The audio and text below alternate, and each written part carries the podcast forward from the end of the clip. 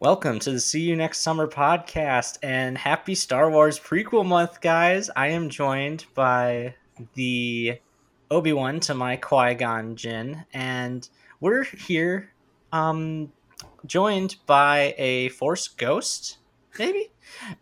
Um, yeah. Um, hey Raul, and our special guest, uh, Andres Gallego, the Ghost from uh, the Fan Leagues, whom yeah. How how you guys doing? I'm doing pretty well right now, guys. How you been?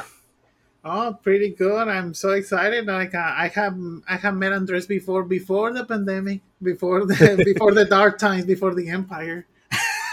before, yeah, but... when I was a pupil of Nerd Chronic, because I was seduced by the dark side of the Force. Yeah. Uh, so.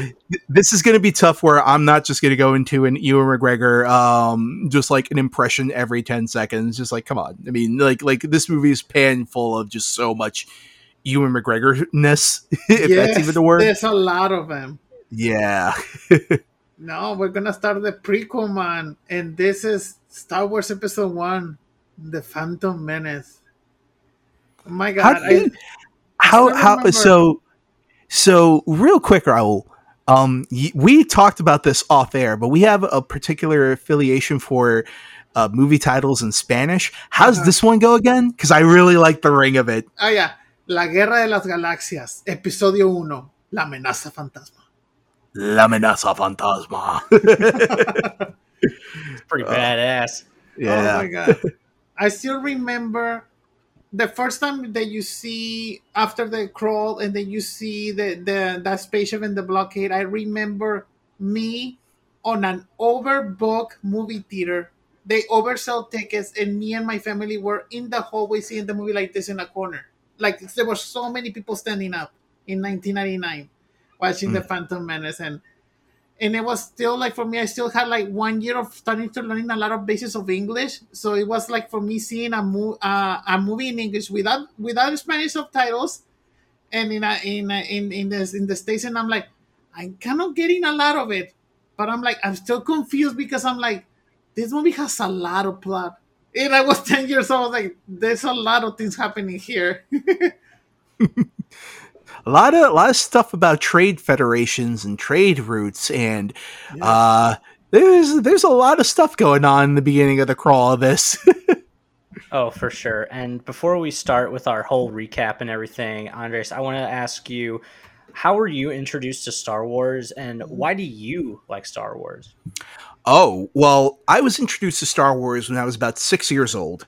And this was me and my dad, we we were just kind of hanging out um over over in the living room watching TV once, and Star Wars came on on TN on TNT, and then so what ended up happening was we saw the first one at ten in the morning, and then I was just so captured and enthralled with this first movie, and then literally right afterwards, um, it said and playing next the empire strikes back. And then literally my dad's like oh we need to we need to watch this. But but there was like a small little gap mm-hmm. in between the two movies.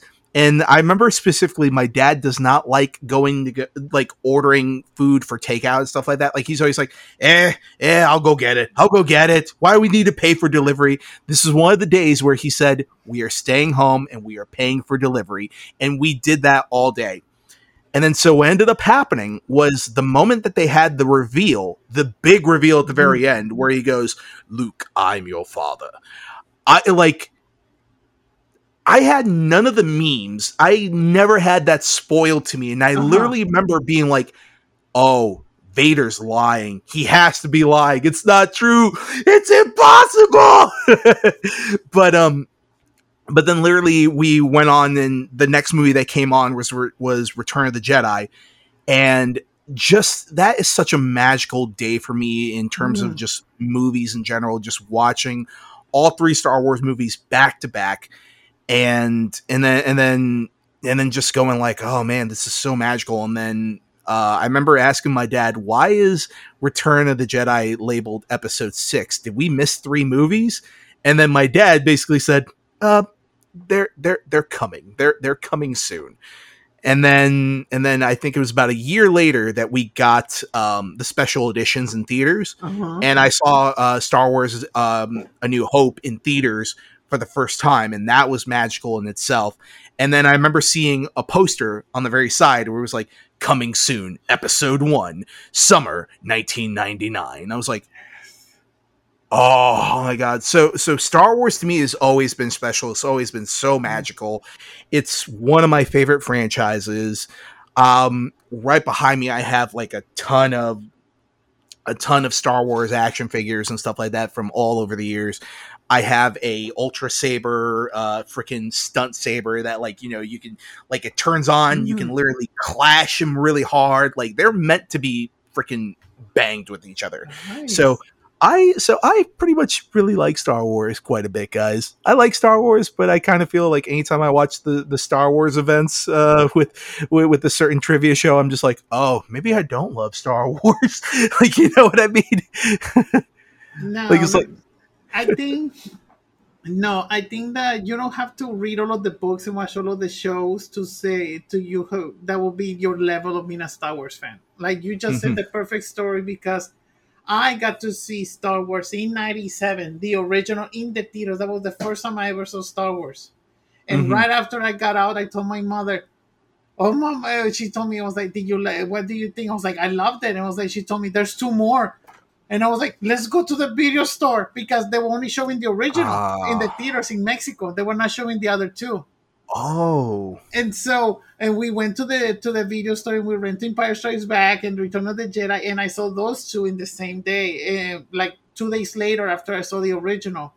And I love Mhm. the way that you said because you got to see all three of them back to back. And for me, I got a little pause. And for me, when you said that about the poster, I remember reading the paper, and it and it had a shot of the poster in the paper that said May 1999, and I was like, oh, I have one year and a half to theorize what episode one is Yeah. gonna be about. yeah, and and and, and, And and, the, and the thing. Yeah, and, and the thing is that original teaser poster, like it has no words. It just has summer 1999, Mhm. but all you see is a little boy just walking, and then you Mhm. see in his shadow Vader. Yeah. And I and I literally remember connecting the dots for that when I was a kid and be like, wait a minute, is that episode? Oh, that's episode one. Oh, this is gonna be awesome. But uh, but you know, even when I was a kid, I thought, oh, we're gonna see Darth Vader turn into Darth Vader in the first movie. But clear spoiler alert, clearly not what happens. But that's all good. oh, when I was eight years old, me theorizing about the prequels, for me, Darth Vader turned, uh, Anakin turned into Darth Vader in episode two, and episode three was gonna be the rise of the Empire and the destruction of so many planets before the Death Star was finally built. I have my version of Rogue One was a lot of blood and a lot of people dying, and I was eight years old. To be fair, that, that, that's like any movie that you theorize about. But I Yes. this is really awesome for me because I was I was um let's just say I was a toddler when this came out, so I'm very young and you guys got to live this and you seemed to like you were the perfect age to see this movie cuz I- you look up anything about the release of the Phantom Menace and the hype was just ridiculous. This was back when people were camping out to get Yeah. tickets. Now you can get them online. That's just really sad for me that I'm never going to have to experience. The only time that ever happened for me was when Harry Potter came out for the last Harry Potter. And that was 2011. I had just started high school, but like I cannot imagine. I feel like everybody was just so excited to see Star Wars again because this was a new movie and it was made by Mhm. George. He got Absolutely.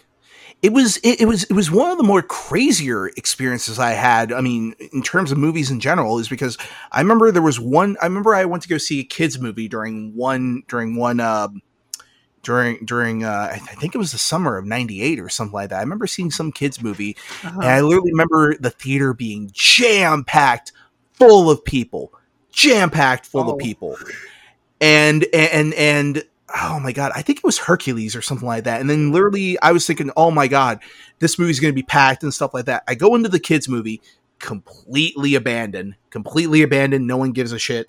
And then as, and then I remember as soon as um as soon as everyone came out. Um, I ran into a couple of my older cousins, and they were all seeing Meet Joe Black, because Yeah. there was the teaser for Phantom Menace. a menace. They and, and keep in mind this is back when tickets cost eight dollars a piece. Over in New York City, eight dollars for a premium showing. I mean, the cost of living was a little different back then. Yeah. But like when we were kids, it's like like eight dollars. That's so much. It's so freaking much. But my cousins spent all that money to go see a trailer and they walked out and that was literally what everybody was doing that weekend was just going to go see the trailer for the Phantom Menace. That's crazy to And- me. Yeah, and and sorry, and real quick too. Um and also the level of hype in our town as well for this movie in particular was so it was, it was so you could feel it in the air for Star Wars. Um, I grew up over in uh, Norwalk, Connecticut, and I Mm. was about maybe twenty or thirty minutes away from uh, New York City. Which is, I mean, whenever I went to go see a movie, it was primarily always in New York City with my uncles and uh, my cousins and all this other stuff.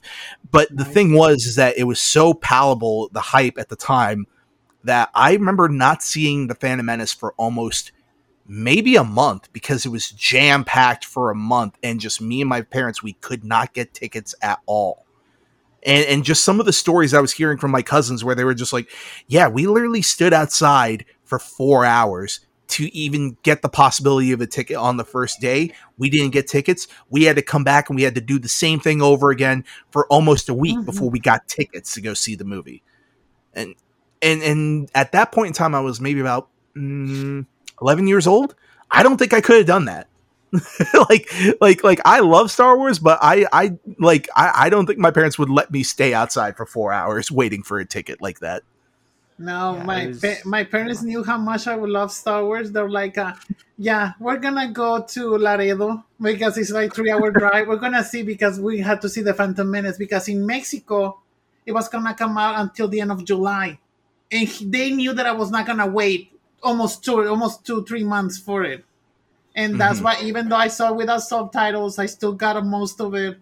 And seeing the standing, I was like, "You got to wait a month," but damn. Thank God for that asshole that said, ah, they're still gonna sell you tickets, but you have to be standing up. But still, I got to see it standing up.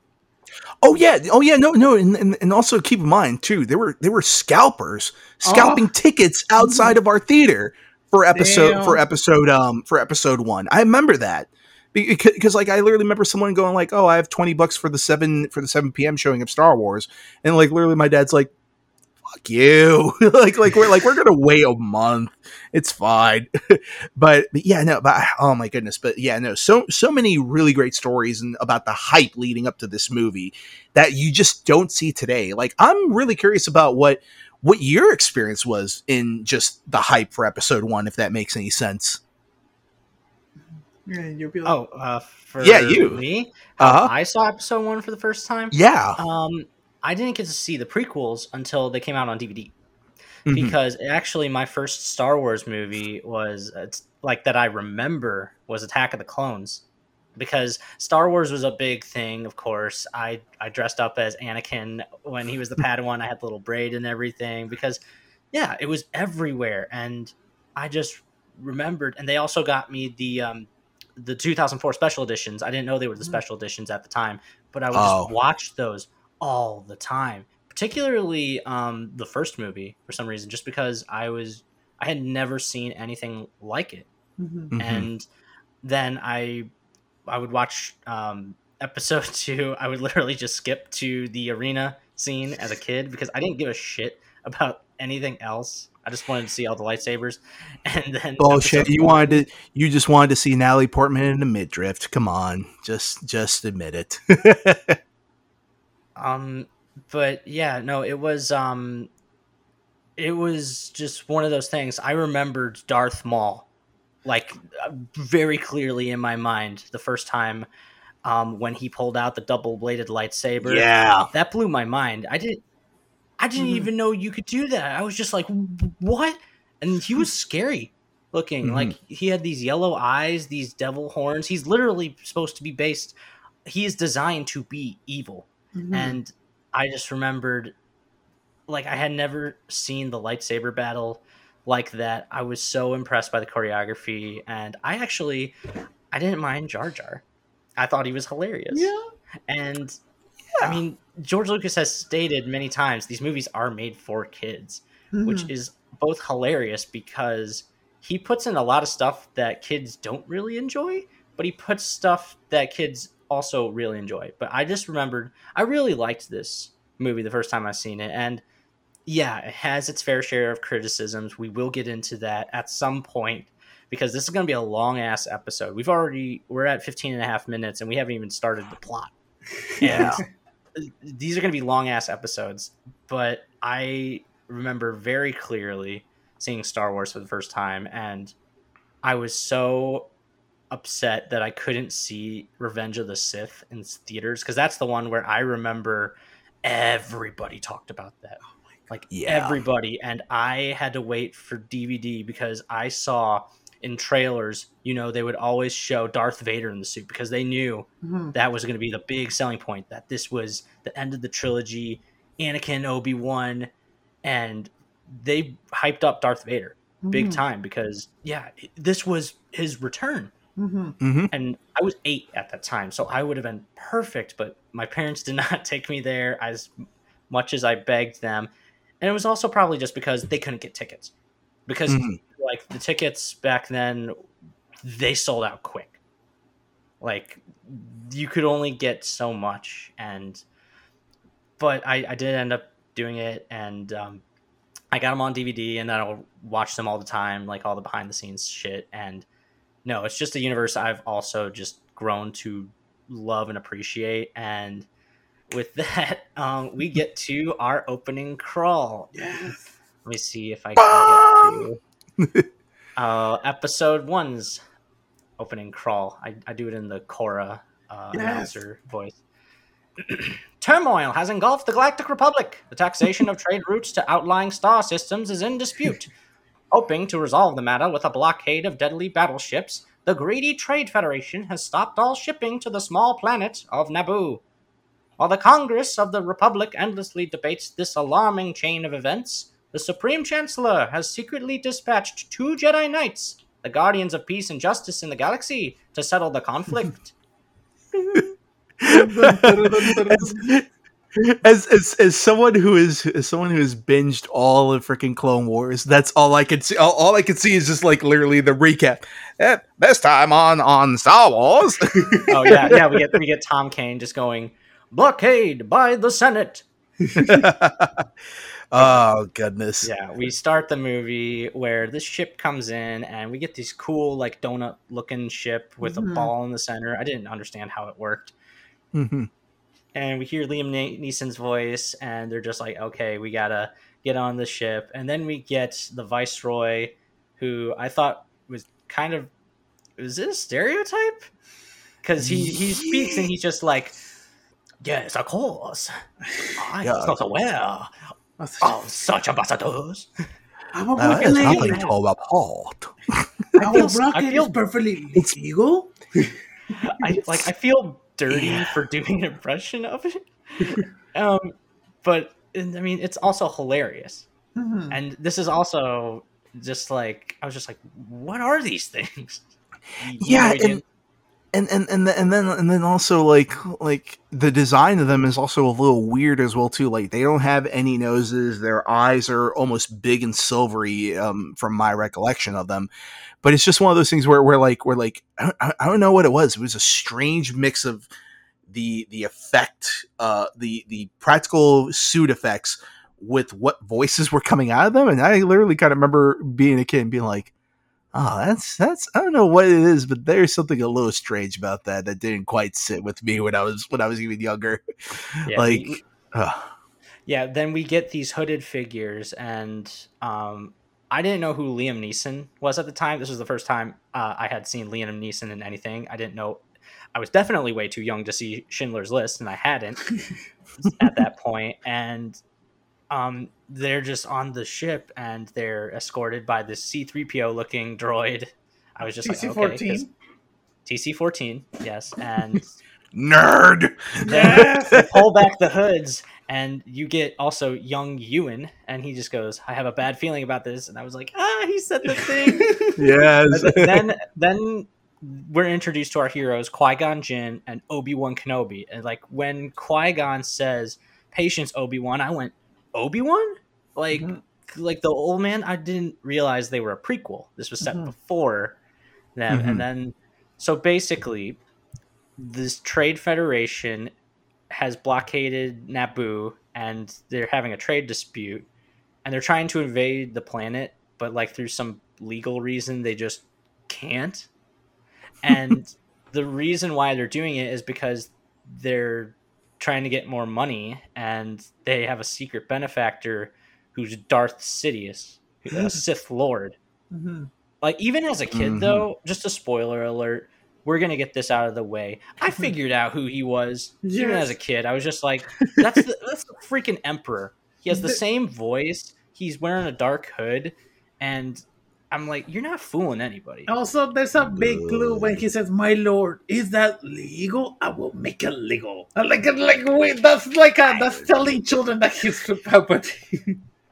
Yeah. oh yeah, no, no, they they they didn't make any great. They didn't they didn't make you take any great leaps to know that this was going to be Palpatine later on. To me, especially where he just has certain moments where he's like, "Yes, yes," like you're just like, "Oh, okay, all right, Ian McDiarmid, you you, you can you can do that fairly well. Awesome, very. I know this guy turns into Palpatine. I mean, especially I mean, especially when it gets to the ending, which we will probably get into a little later." Mhm. but yeah, no, it was no, but, but it was also just really strange. Like you talk about seeing uh, Obi Wan and Qui Gon for the first time.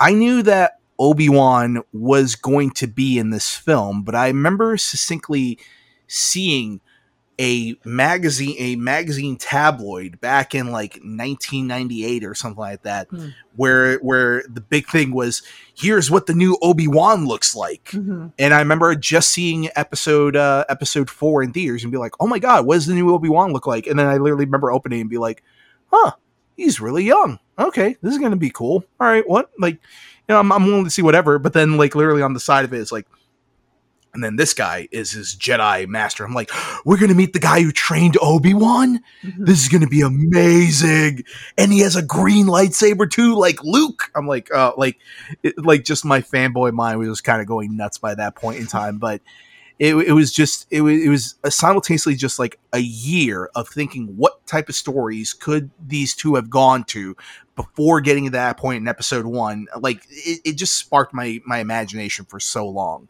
And by the time you got to there, you were just like, okay, you feel like these guys have really been through the thick and thin together quite a bit. I think. Yeah, I for for sure it feels like that they've been on adventures before and they're very seasoned and um they're just like, okay, why are we doing this? We're trying to settle a trade dispute because there's literally nothing else going on in the galaxy. And then yeah, then we get Palpatine who's just like uh yeah, just kill them and start your invasion already. It doesn't matter. Um I'll I'll make it work. I'll make it work. And then um they blow up the ship that they came on and then they try to gas them and they're just like all right just hold in oh yeah and they whip out their lightsabers for Yes. just for some reason Oh, su- such a great moment too. Like when you see all the gas, and then you see nothing reflected in there, and then you see.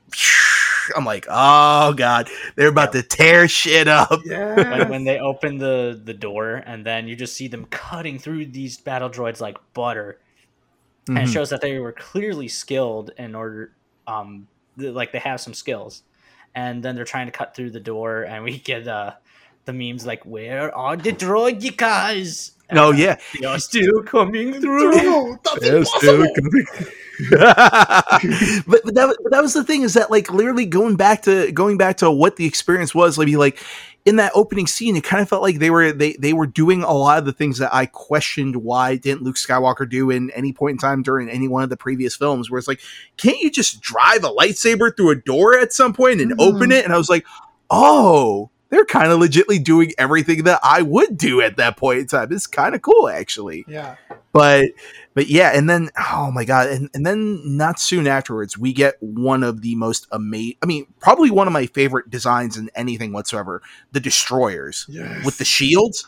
I i i, I legitly remember thinking though remember seeing those and be like if luke skywalker was to go up to one of those i don't think he'd survive with this. Like those guys look freaking tough. Like that's like yeah, they were definitely formidable. I would say. Also, killing those on the battle, uh, the original Battlefront One and Battlefront Two games was a bitch.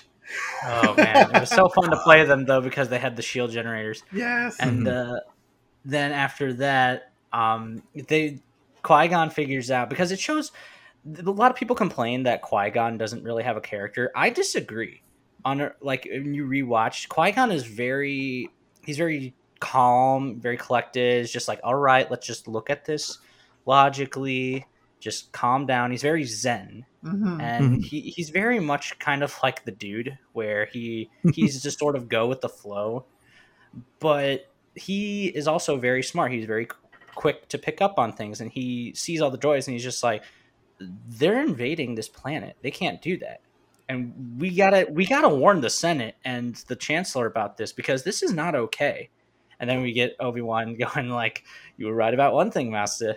The negotiations were short." short. I, I, remember I remember hearing that line in theaters when I was a kid and not and, and not, not, necessarily understanding what it was, but just even the delivery was just hilarious. you just can't help but just laugh at that point in time. It's like negotiations were short.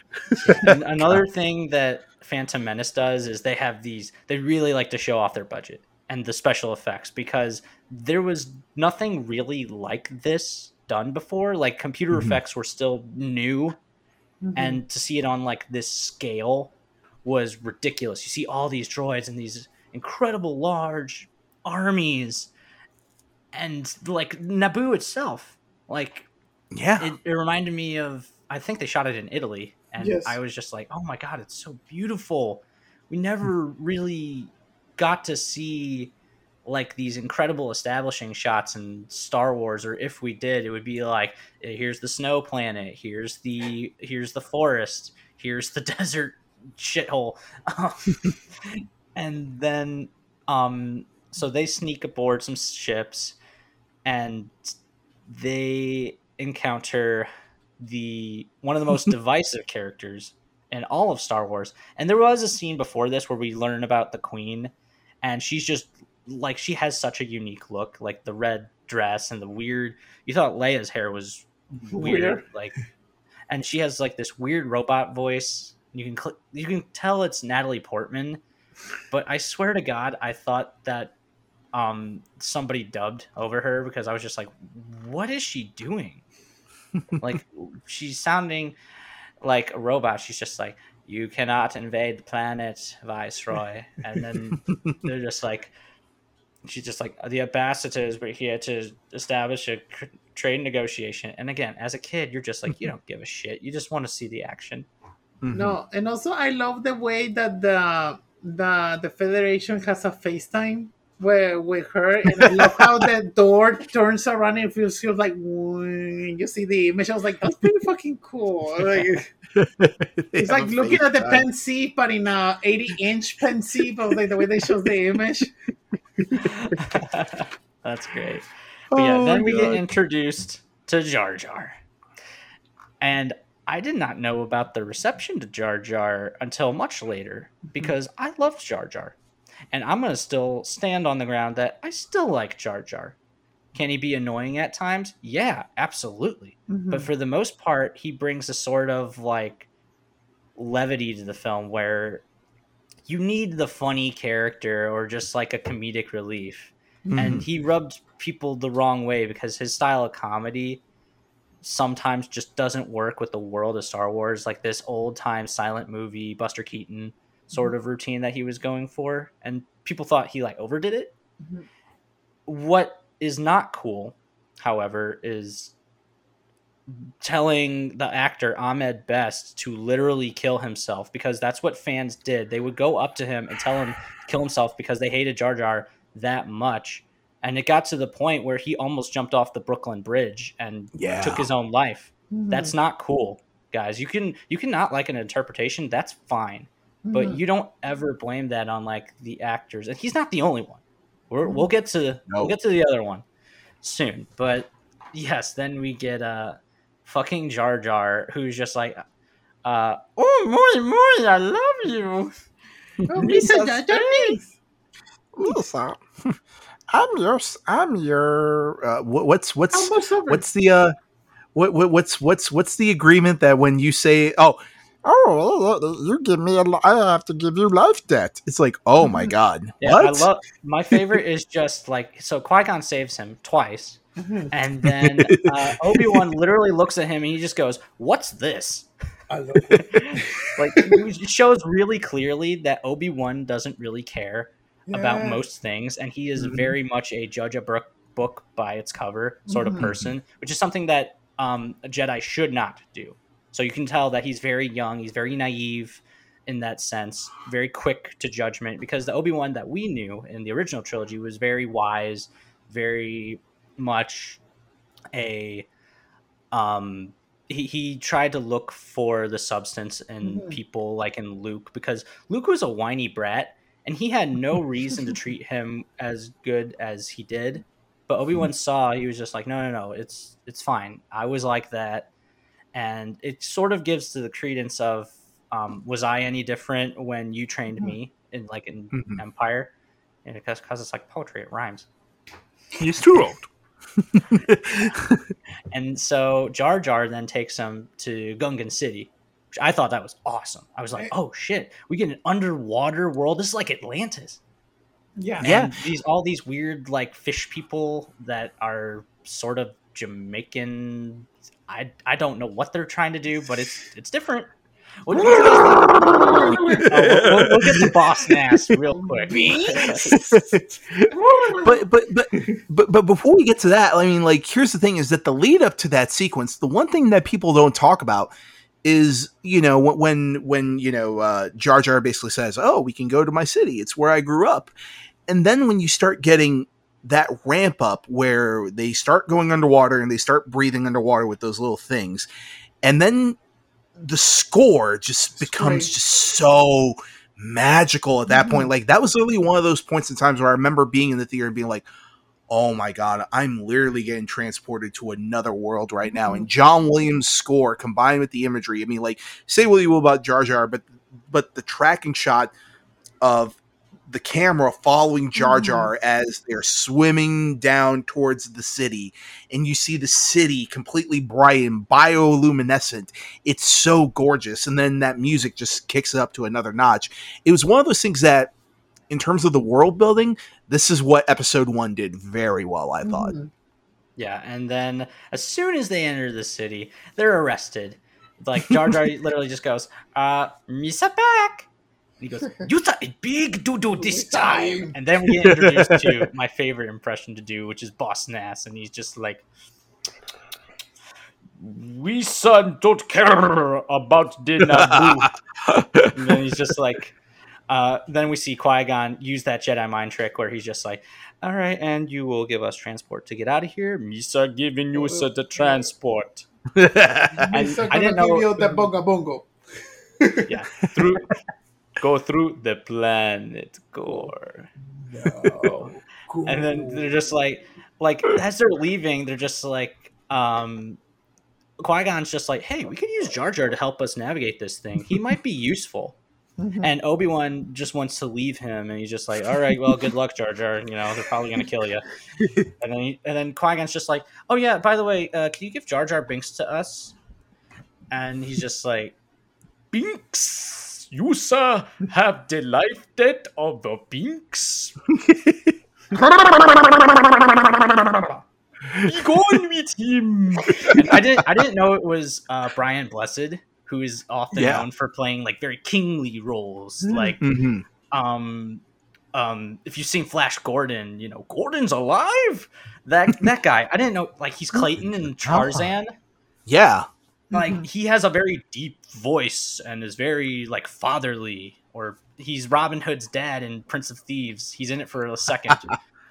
but I didn't know that. And then we get the bongo scene where they're trying to get through they got to get to the surface and warn the Naboo people. And they're getting invaded right now. And we have a scene of them like their communications are getting cut Mhm. and they know that they're getting invaded and they know it's illegal, but they can't do anything because well, they can't communicate. hmm There will be one so- thing: invasion. Faux Uh, and then we get this cool um, just them going underwater, and then yeah, we learned that Jar Jar was banished because he is very clumsy, which he is very truthful in that. And then we get the fish that tries to eat the bongo, but then a bigger fish comes. There's always a bigger, bigger fish. that whole scene, and just Jar Jar just being like, uh, monsters out there sinking and he- leaking in here, all sinking in no power. When are you touching trouble. The force like, will he's guide all- us. Oh, Misa beat that force. Yeah. oh my god. Also shows just like how much that Qui Gon trusts the Force, and he's just like, no, no, no, no, no. Everything happens for a reason. Just, just, just calm down. He's literally he says relax twice. He's just like Mhm. relax, we'll be fine. Which that's commendable because most people in like stressful situations, including myself, freak the fuck out, and you gotta be like it's crazy how zen Qui Gon is, just how in control of his emotions they are, and we'll get into the whole. I have a whole thing about Qui Gon later about why he is one of the best Jedi, like ever, and like Yeah. what a Jedi should be. Mhm. So yeah, they reach to the surface, and they are trying. They see the queen. They're getting, and she's getting escorted. Um, they they need her to sign a tree treaty to make it legal, and they can't kill her. So that is why she's being escorted, be, being taken prisoner. Mhm. And then they save her, and then they're just like, "All right, we got to get off this planet. Do you guys have any transport?" And they're like, "Yeah, yeah, we got some transport." but uh, it's crawling with droids. You never make it. And this was another thing I picked up as a little kid. I knew noticed immediately the switch between the Queen and the Handmaidens because I knew what Natalie Portman looked like, Mhm. and Mhm. at that time I didn't know that the double was a then unknown Kira Knightley. Kira Knightley. Yeah, this was this was one of her first movies too. Mhm. like you would ne- it's it's fun for like schmodown people it's just like oh who played her uh, handmaiden and yeah that's kira knightley but i could tell just because the voice was different Mhm. and then oh yeah and during both rescuing the queen and getting on the transport ship obi-wan does this kick move. And i'm just like you really just want to show off obi-wan? I mean it's cool but he does it like he kicks two droids in the head at the same time and yeah they're just cutting through these droids and the, they're telling all the pilots because they they took all the the fighters and just put them in a big like circle. They're just like get Yeah. out of here go! And then they take off and they're just like well shit what, what But- did you guys but- think about that But but but before we get to that, can we just acknowledge my fa- one of my favorite moments in all of Phantom Menace, which Mm. is when Qui Gon shows up in front of the droids and just go, and then the droid goes Hold that, Where are you taking them? to Coruscant. Uh, Coruscant. Uh, that does not compute. Uh, wait a minute. You're under arrest. yeah, it's just like, like, like you literally just see the thought process for droids. Like, uh, that does not compute. Uh, you're under arrest. It's like, wait, what? yeah Yeah. shows that the droids actually are kind of funny they they really do that in the clone wars show Mhm. where they're played up Oh, more yeah. for comedy. You you see a little bit of it in the prequels, but that's mostly just directed towards Jar Jar. And Mhm. then they are trying to get through the blockade. They're getting shot at like crazy, like cannon sized lasers that are getting shot at them, and they're just they get hit, which um, damages their shield generators. Mhm. And then we see all Mhm. these little astromech droids.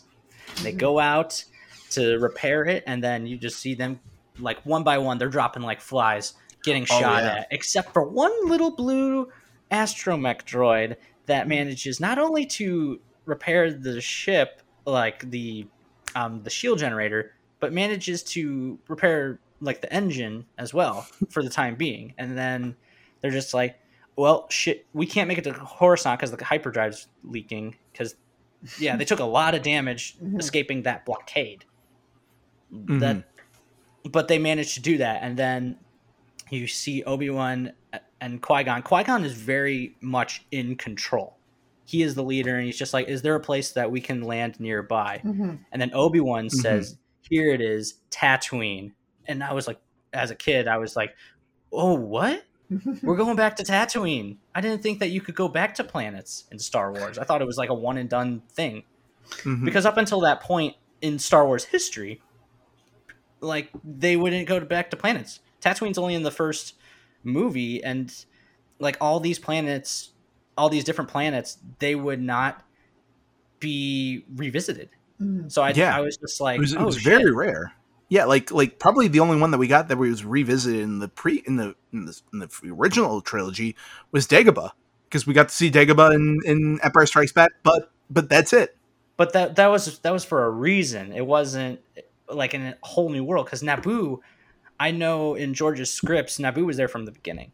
Mhm. Mhm. like he very clearly had some ideas that he was he managed to put in the prequels and i think going back to tatooine is actually a good idea because then um, he could really show how much of a shithole it was because he they're even like oh no it's controlled by the Hutts and the captain of uh, captain panaka who is the the head lieutenant is like we can't put the queen there. It's full of gangsters and shit. And then Qui Gon goes, "Yeah, but they're not after us like the Trade Federation. So we got to use that to our advantage." Mhm.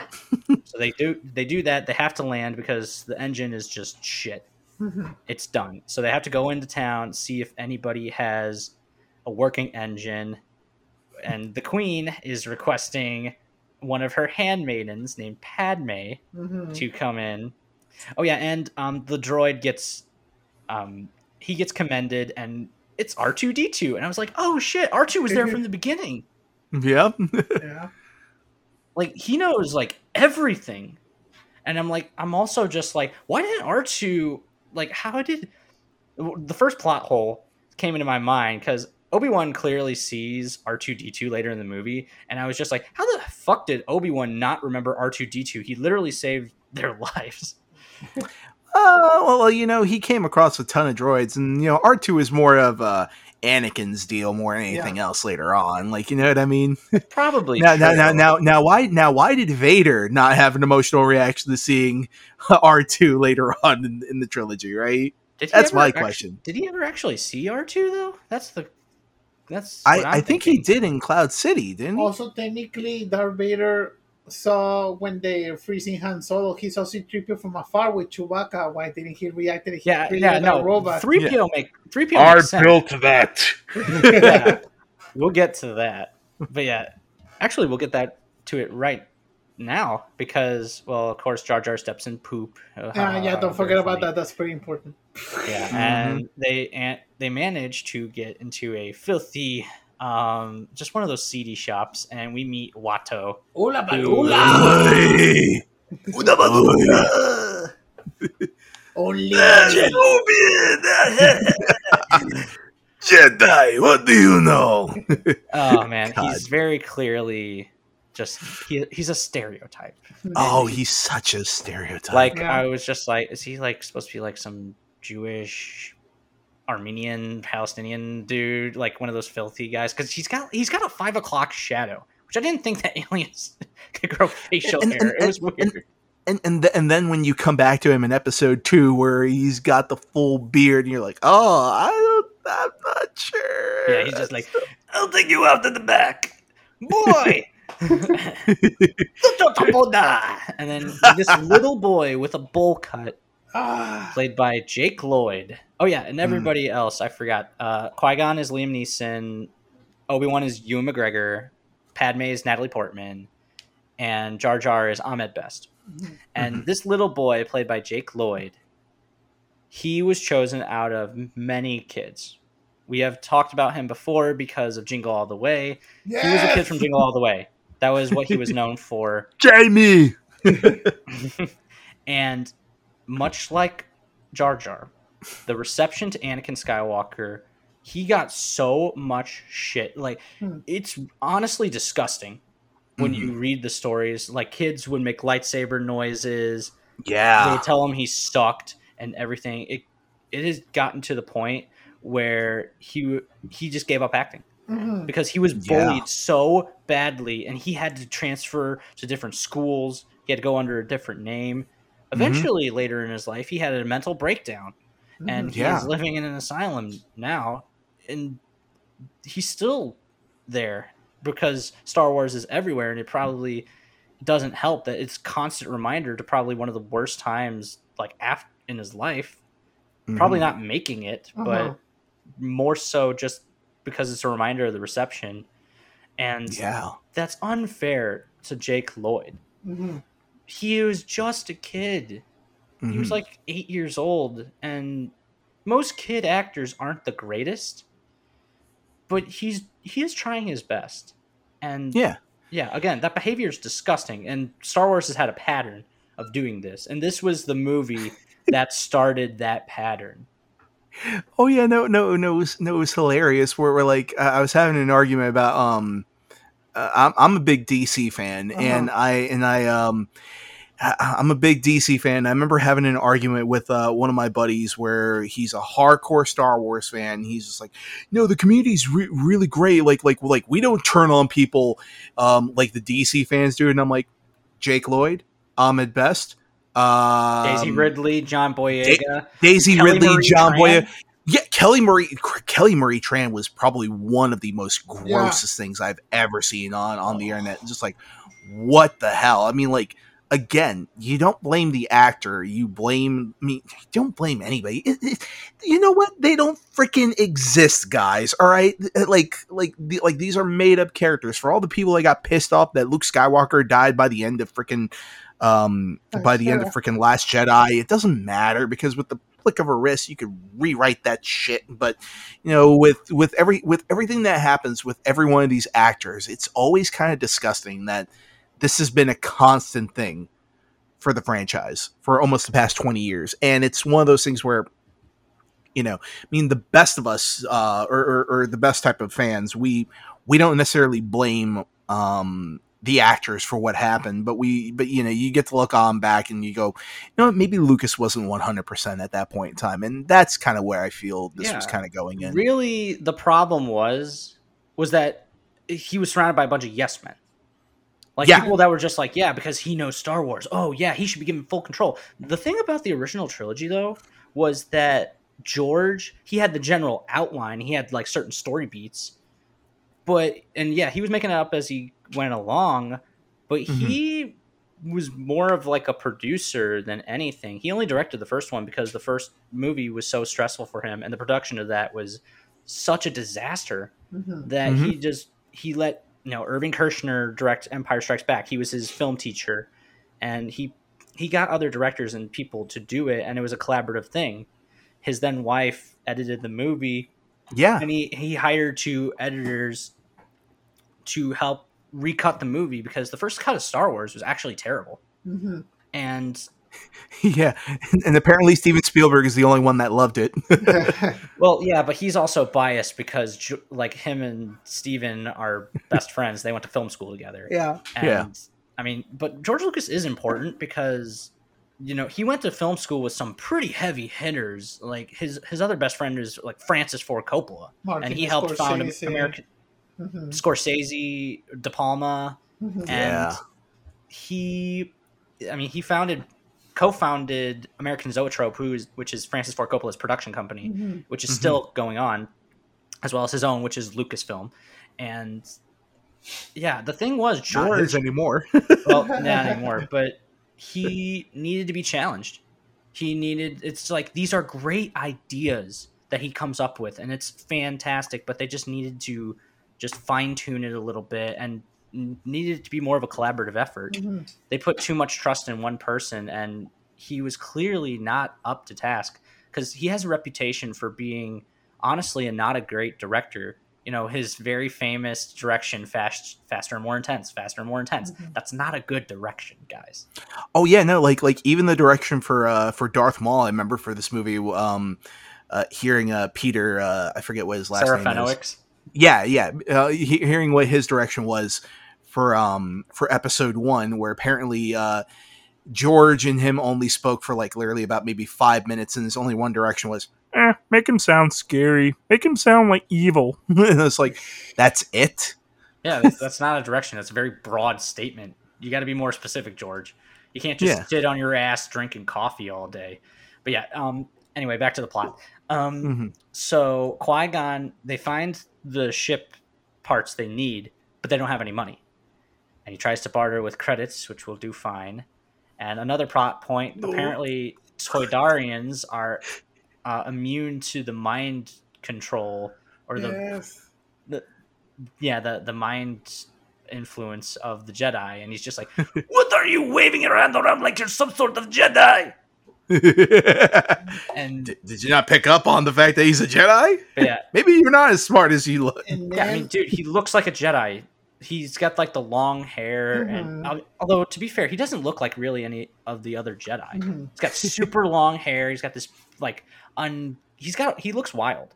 mhm. but he is more in control than anything. Like his appearance is nothing like his actual character. It's kind of crazy how how much just from looking at Qui-Gon you would assume that he'd be like this um although he he also is kind of a rebel because he doesn't really think like the other Jedi do. And um we'll get to that when we get to Coruscant, but anyway, they don't have the money, and then Ant, there's a sandstorm about to come. you they forgot run. something about Anakin. The first time he meets oh his, yes. her lover, Oh, how his how could I forget when? Oh my god, when Padme meets Anakin for the first time. Are you an angel? Are you an angel? What? An angel. I hear they're the most beautiful pl- things on, or the most beautiful people on the planet. They live on the moons of Iego, I think. And then we learn Okay. that Anakin is a slave. hmm and it's like oh shit that's kind of a big deal like even padme later on, on in the next scene she says i didn't know that slavery still existed or and then he goes i'm a person and my name is anakin Anakin. and it's like anakin that's darth vader's name hmm this kid Mhm. is gonna be darth vader you're like Mhm. you're kind of in disbelief just because you're like, oh shit, here's their origins and everything. And anyway, they go, they try to get back to the ship. Obi Wan's on the ship, by the way, for this part of the movie, and um, Qui Gon talks to Obi Wan after after Anakin brings them to his home where we meet his mother Shmi. And quick side note: Do you guys think that Qui Gon and Shmi like they had a thing? Because he was giving her the eye. Like Mhm. I, I wouldn't take it Mm. past Qui Gon to like, because like he was he was definitely given like the hey, you know. I mean, and and and Shmi was also kind of given like the we have two bedrooms but no couch, so we're gonna have to share. Look, even later, even later, she he asks, "Who's the father?" And I'm like, "Are you asking that because you kind of want to see if she's single, Qui Gon? Because you know." When we do learn that the Jedi are not allowed to have attachments, but that doesn't exclude sex. You could still Yeah. have sex and not have attachment to people. oh my god, if if Anakin had never met Padme, he'd be cleaning up. Yeah. He'd be he'd be all over the galaxy. Like he would put Captain Kirk's numbers to shame, right? oh my gosh! But yes, um, we get introduced to Shmi Skywalker, who is his mother, and we just see like we learn about the pod racing and how it's gambling and this that Watto and all the other dealers and everybody here. The economy is based on gambling because Hmm. it's not a good neighborhood in Tatooine. no. And then Qui Gon talks to Obi Wan, and he's just like, "I'm really curious about this kid. There, this is not a coincidence that we were here. There is something about this kid that I can't quite put my finger on, but I'm gonna figure it out." And then we get Anakin rebuilding the pod, and you know we get it's working. It's working. But yeah. Oh, um, when Shmi said there was no father, I Mhm. literally thought, so Darth Vader is Jesus? yes. Like, Mhm. come on. Yeah. So he's he is literally his mother is the Virgin Mary, Yep. and he Darth Vader is Jesus. And the I don't Holy know, I Spirit don't is know. the Force. Yeah. oh my god! See, see, but I, I don't know why, but I took that as like, like when I was a kid, I just took that as like, listen, we don't talk about his father, okay? There is no father. There, there is no father now. Now, if you now, if you want to be the daddy, the, the job position is open. Here's an application. There's a great. Um, I, I have a thing about Qui Gon being like the father figure later on, Mhm. um, which I am directly ripping off from Dave Filoni's breakdown in The Mandalorian of the Duel of the Fates. Oh my god, we the Duel of the Fates will be quite the legendary uh, Mm. battle, and then we learn okay, so if Anakin can get his pod in there and win the race, they can get the money to get by the ship parts, and then they can go back to Coruscant. Okay, great. And then we get, we see a little bit of the Tatooine life, and Qui Gon takes Anakin's blood, um, just like a quick quick pinprick, and he's just like Mhm. he uploads it to the ship, and he's just like, um, tell me, does this kid have the Force? Because he sees like, because Anakin says, I'm the only human that can do the pod race, because my reflexes, I I just know where things are Mhm. before they happen, and he Qui Gon picks up. He's like, "That's a Jedi trait." I'm curious if he has the Force. And then when we get the readings, Obi Wan is like, "Yeah, his midi chlorian count is off the charts. Not even Master Yoda has this amount." Over twenty thousand. Yeah, we learn what midi chlorians later are. Well, well, well, you know what? Fuck it. What do you guys? How do you guys feel about midi chlorians? Because on one hand, I kind of understand that it's just trying to bring a little bit of science, but on the other hand, that's sort of delegitimizing the Force as just this mystical entity and is trying to hmm make it biological. So, what do you guys think about uh, the whole midi chlorian thing?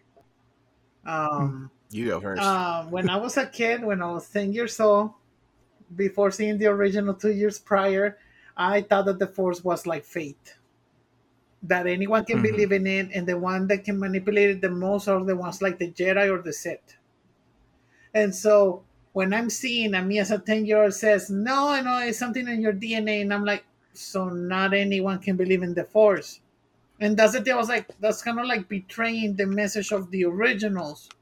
But then when I Mhm. when the prequels ended, when it, when Revenge of the Sith came out in 2005, now I'm like, what if the Jedi and so many people believe that the Force was only the DNA, but then because of the Empire and the fallout and destroying all of the records of the Jedi, etc., what if people believe that it was like fate, and that's why in the originals and in seven and eight, because nine reckon everything, the Force is about fate.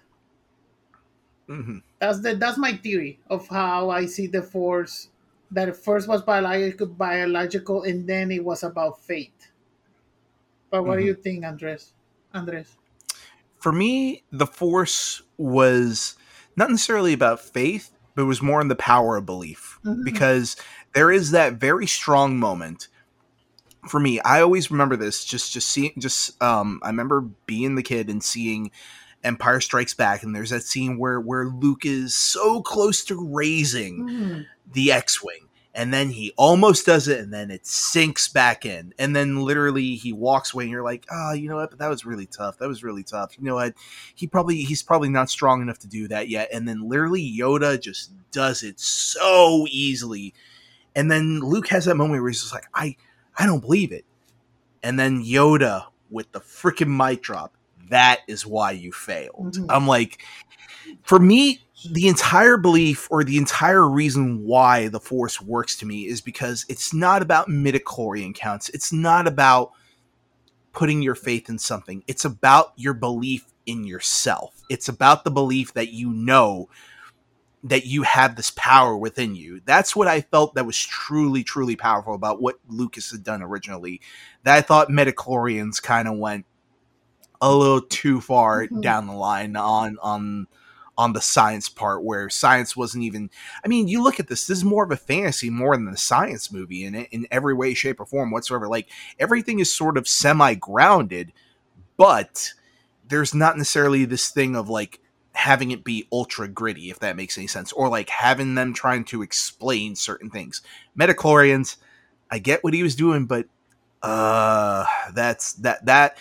If if I was a script doctor for that, I would have just been like, Luke Lucas, I'm sorry, but we're just gonna have to rewrite it to something Mhm. else because that. And, and and if you notice, that never comes back later on in the series. Yeah. Oh, he Yeah. for sure got feedback off of that. And um, how I understand it later, he says that midichlorians are they're microscopic bacteria that help enter. Um, it, it, it makes you more susceptible to um, channeling the force. Was how I interpreted it.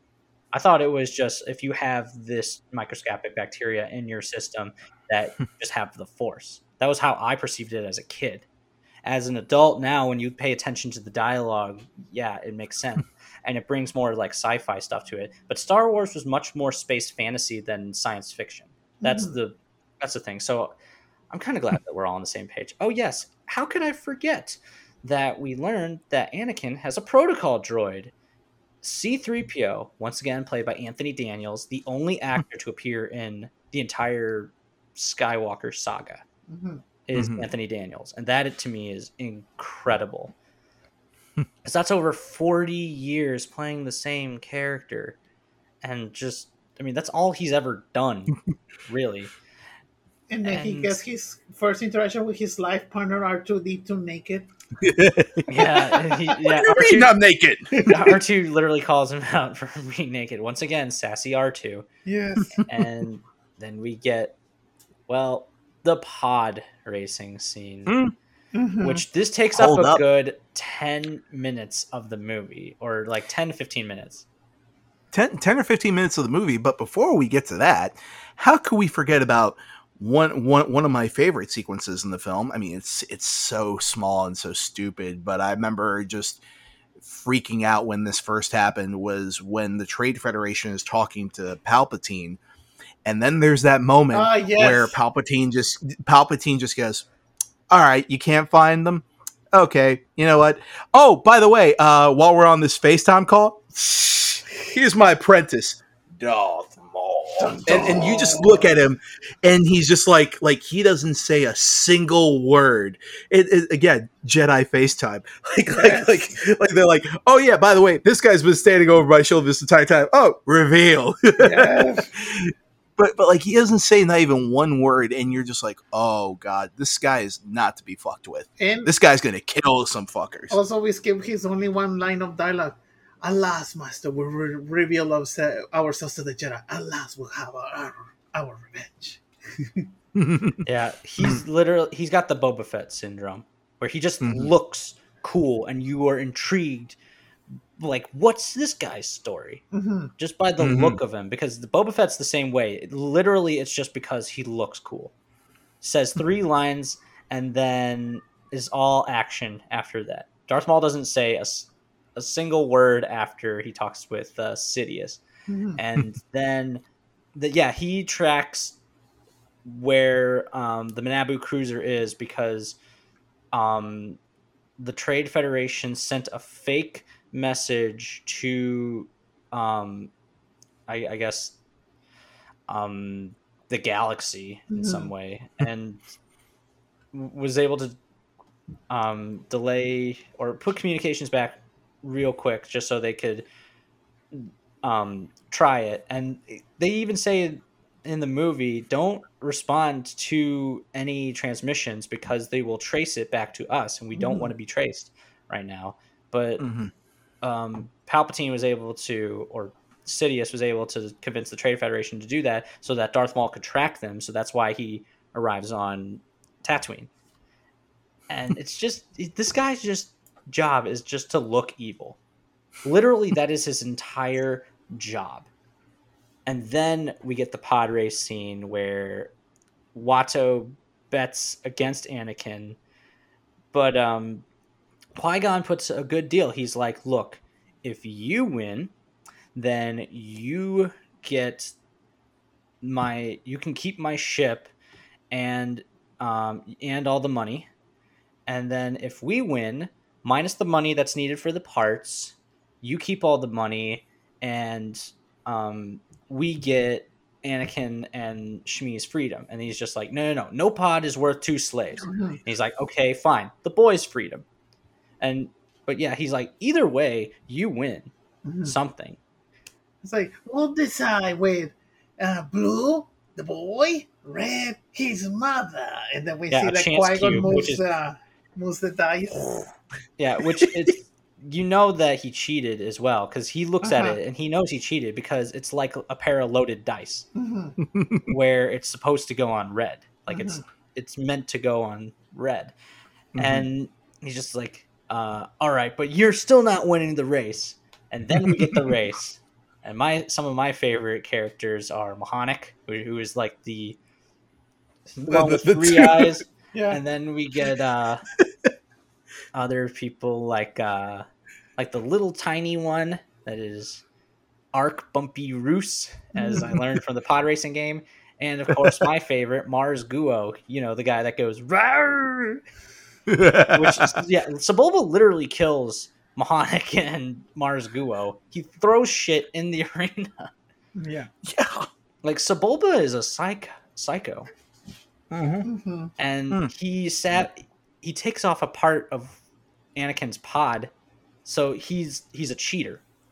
Literally Mhm. that's why and Anakin even said that before. He's just like Sebulba made me crash. Hmm and I managed to save the pod well most of the pod. Most of the Most pod.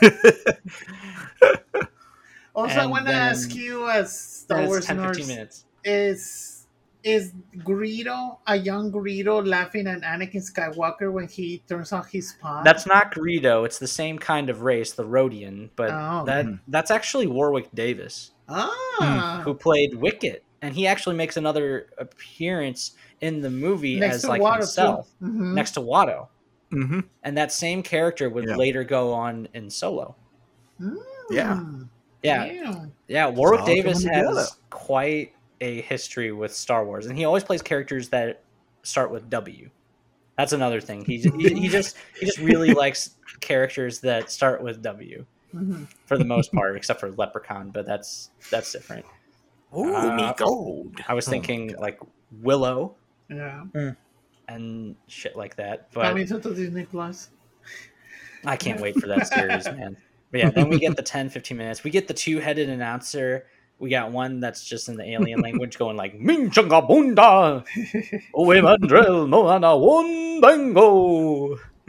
also, I love the little nuggets that you see. Even you see a vendor was like, "Hey, you want some? Like some fish, whatever." Oh yeah. And then oh yeah, and the other guy who's just like, and welcome to the pod racing. We got ourselves a nice race and young Anakin Skywalker. I Little love it. Skywalker's off the surface ramp. But you know it's one of my favorite beats in all the pod racing for some reason or another? You cut you cut to Jabba and Jabba shows up. Mhm. But then he's watching the pod race, and then there's a moment where it cuts to behind his shoulder, and then he just flicks something right off of a Yeah. ledge. And I'm like, oh my god, what a bastard! Yes. Yeah. Yeah, we get a quick Jabba the Hutt cameo as well as Bib Fortuna and his weird intestine head. Mhm. Oh. And yeah, then we Oh get this incredible sequence of the pod racing. Did you guys feel like it went on too long? Uh, this version is even longer than the current that was in the theaters because, like for example, you get the introduction of so many players, and then the first time that Anakin's ship flips, like you see him like flip over and over and over. That was not in the theatrical cut. It's only when the his part goes out and he needs to repair it. So this is more kind of like um two, three, four minutes longer than the theatrical cut. But I still like It's- it though.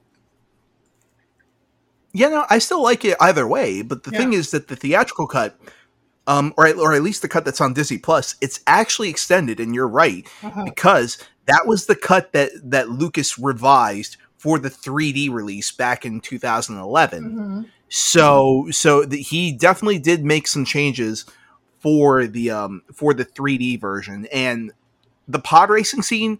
I mean, I remember as a kid and just seeing that it was like, oh, it was pretty cool and stuff like that. And I remember seeing it as an adult in the 3D version and watching it with the glasses.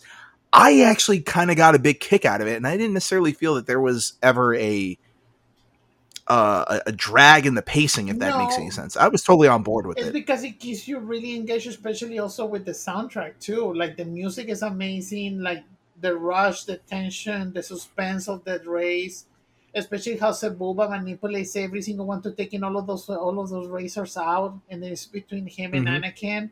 Also, I love that the Tusken Raiders is uh, like kind of like helping slowly, like shooting Yeah, some no, people, they're, and I'm like, they're in their territory, and, and I'm like, they, wow, they don't fuck with people. Anakin got some help from those people, and then he's gonna kill all of them the men, the women, and the Well- children two, ten years later. We'll get there when we get there. But yeah, no, I liked that little. um I like that Tusken Raider cameo because yeah, they're in their territory. They Mhm. well, they don't like outsiders. It's very clear that they don't. And these are dangerous creatures, hmm and they're literally killing people. like you, you- it's like you put in like a dr- like drag racing in in their home, and Mhm. they're just like, yeah, no, fuck you. We're gonna kill you. Get out. But but but but is it is it really territorial? Because it kind of also feels like the Tusken Raiders are doing it as sport. Because when they hit Anakin, you know, when they hit Anakin, they're like, "Yeah, I got him!" like like they're like like like it like it almost kind of feels like they're like, "Yeah, I got him." It was like, okay, well, all right, well, in the next round, let's see if I get another one on the way here. Let's see if I get that big ship Sebulba. Yeah, uh. throughout this whole thing, Sebulba crashes his ship. Anakin, of course, wins because he has the Force and everything. Mhm. And then, you know, Watto pays for the part, and they're ready to go.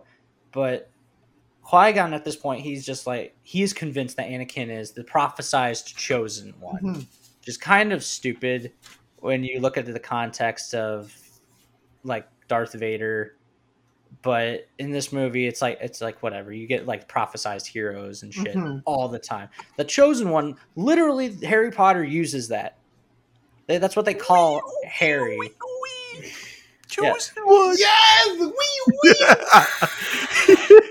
No, wait, chosen one. I'm coming. Chosen one. I'm coming. You can call me Uh-huh.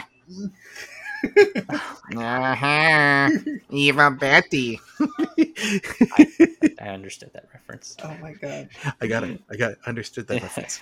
no but uh so he managed to free anakin but he didn't manage to free his mother anakin is very clearly upset by this because his mother is a good mom hmm we see this and even she's just like look this is probably the best thing for you to become a jedi and just, just to get out of here make a better life for yourself and yeah then jake lloyd he's just being the cute kid and he's just like will i ever see you again what does your heart tell you hmm yes and this is the first time we see that anakin doesn't like change Yeah. he can't seem to move on from things that he is comfortable with. He had a very comfortable life for a slave. He had a Mhm. pretty okay life for the place that he was living at. Also, I love the thing that the mom said was like, you cannot stop change as you cannot change the suns from setting. And I was like, damn, I never noticed that quote before. It's really Oh. right. And so, there are some good nuggets of dialogue in the past the meme dialogue, yeah. which is just which, which we love ironically. Also, since I was a kid, him saying goodbye to his mother and the way that John Williams raises the music so loud and you seeing the pain of that you know that that Anakin and Shmi are not gonna see each other for a long time, especially talking with the context of Attack of the Clones. That scene is even Mhm. more sadder. And I'm like, it Yeah. still makes me cry. I was crying when I, when I was seeing it today for before the pod. Yeah, and then hmm after that big emotional scene, then on their way to the ship, Darth Maul attacks him. Oh my god! I'm Yeah. he was I'm eyeing them. and I'm tired.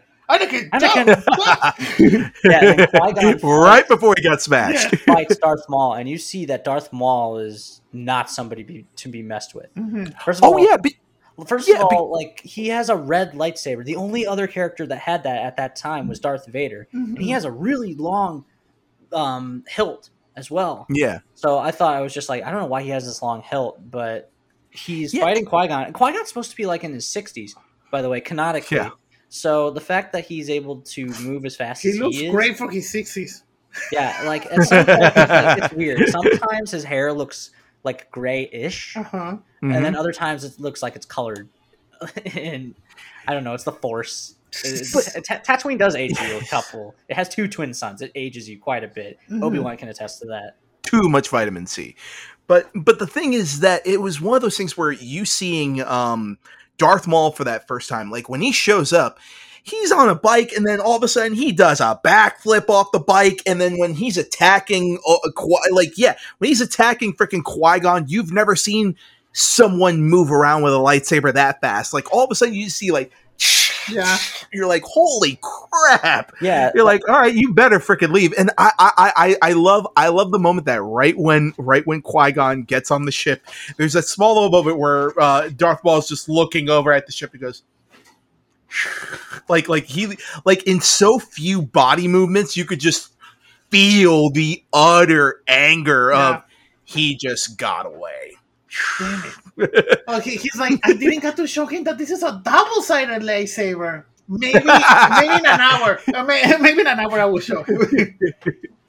And then, and then it cuts back to him on the ship, and you just see Obi Wan's like,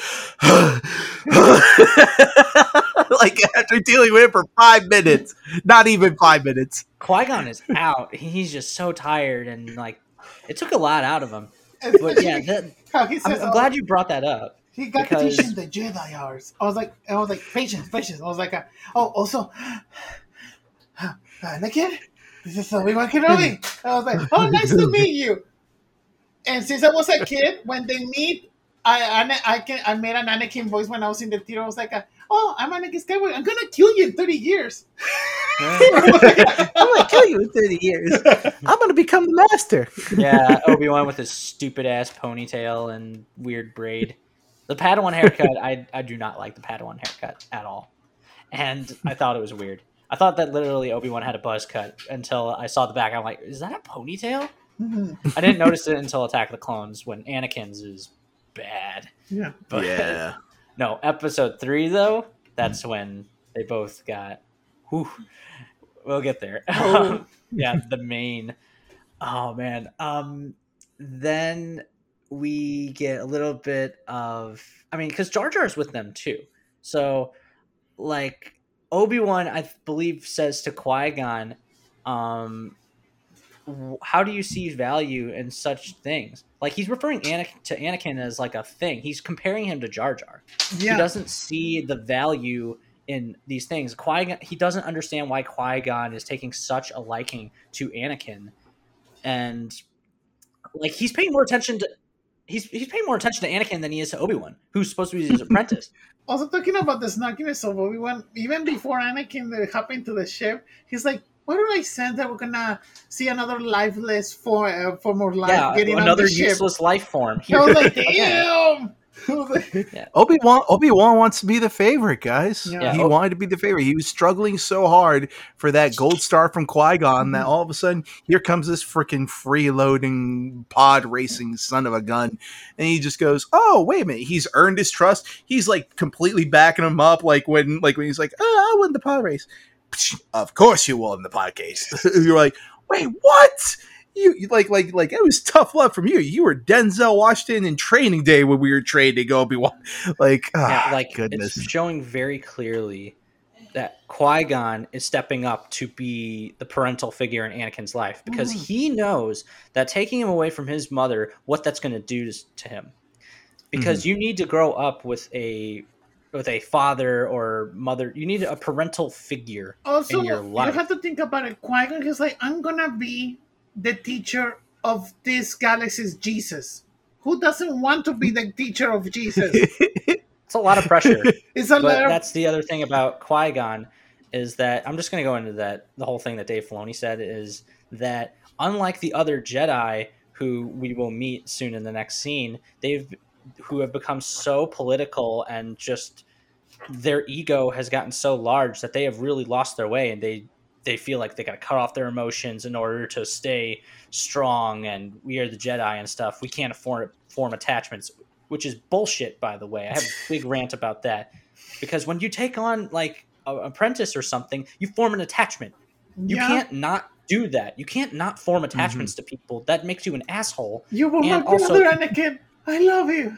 Yeah, it makes you just it just makes you a pretentious asshole. But Mhm. Qui Gon actually, he is the Jedi that feels like it's not a bad thing to care Mhm. about somebody. That, that like these are not bad things to love and to do good for the sake of doing good, not just saying we are doing good. Yoda sees that in the next movie, but Qui Gon is ahead of them because Qui Gon is a lot smarter than them, and that is why he is seen as kind of kind of an extremist actually by Mhm. some of the Jedi, and because he does not think like a typical Jedi. That's why he's not on the council Mhm. and uh we'll get to the rest of that when we get to the duel of the fates ultimately the tragedy of the whole thing but then we get to coruscant and it is completely different from tatooine whereas tatooine was just the the ghetto coruscant is very much like the new york or like the big city where it's literally made out of like God damn it, When you skyscrapers said and the metal ghetto, imagine Obi Wan making a TikTok on Kurt Tatooine. Oh He's like, my "Oh, God. the ghetto, the ghetto." What's up, guys? I'm in the ghetto. Straight out Tatooine. Yeah, I I am. didn't know what my life would be. But yeah, then we meet. Um, they they talk with the Chancellor, who, by the way, is Terence Stamp, General Zod from Superman Two. If you don't know, who Mhm. literally has nothing to do in this movie. Mhm.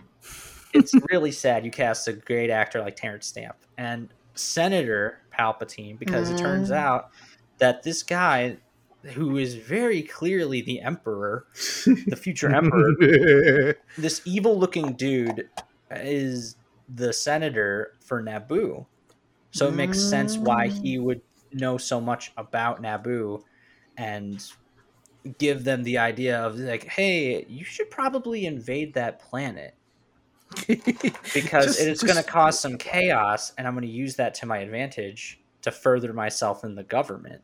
So you're Because he telling me a that was just a Palpatine senator. sliding to the DMs of the of the gun race?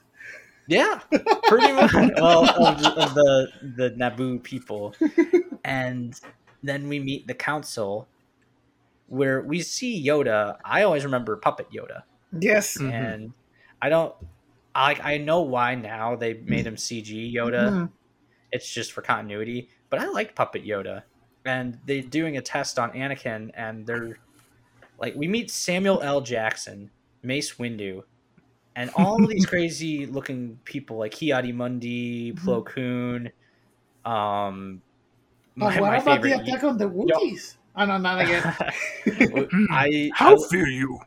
I love uh, I love uh, Master Jarl Poof, who's the one with the long ass neck and the small head, mostly because of the robot because of the robot chicken sketch. yeah.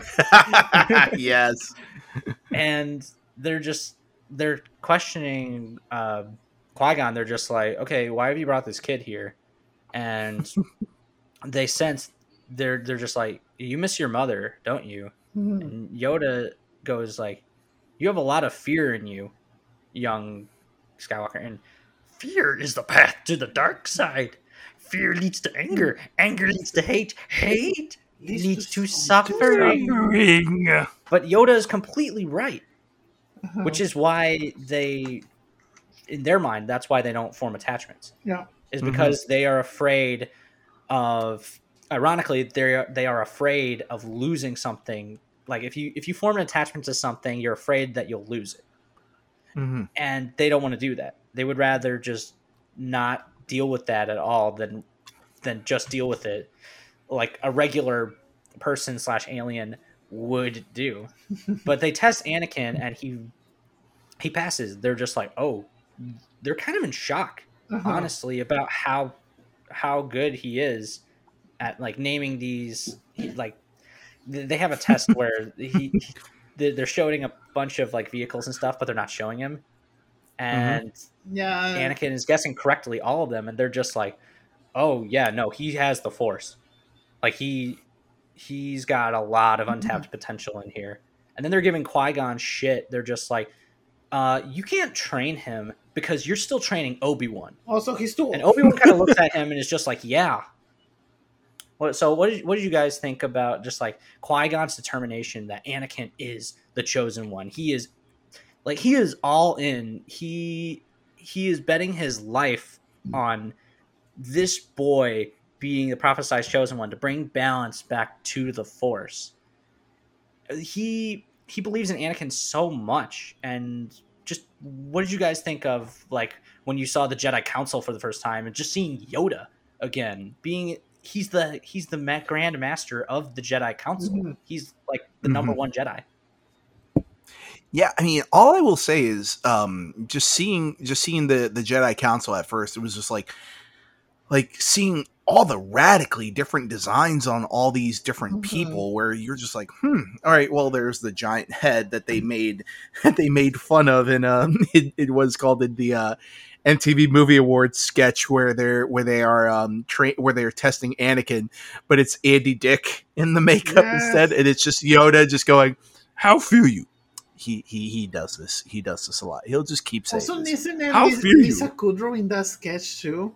Yeah, yeah, Lisa, Lisa Kudrow's in the sketch, yeah.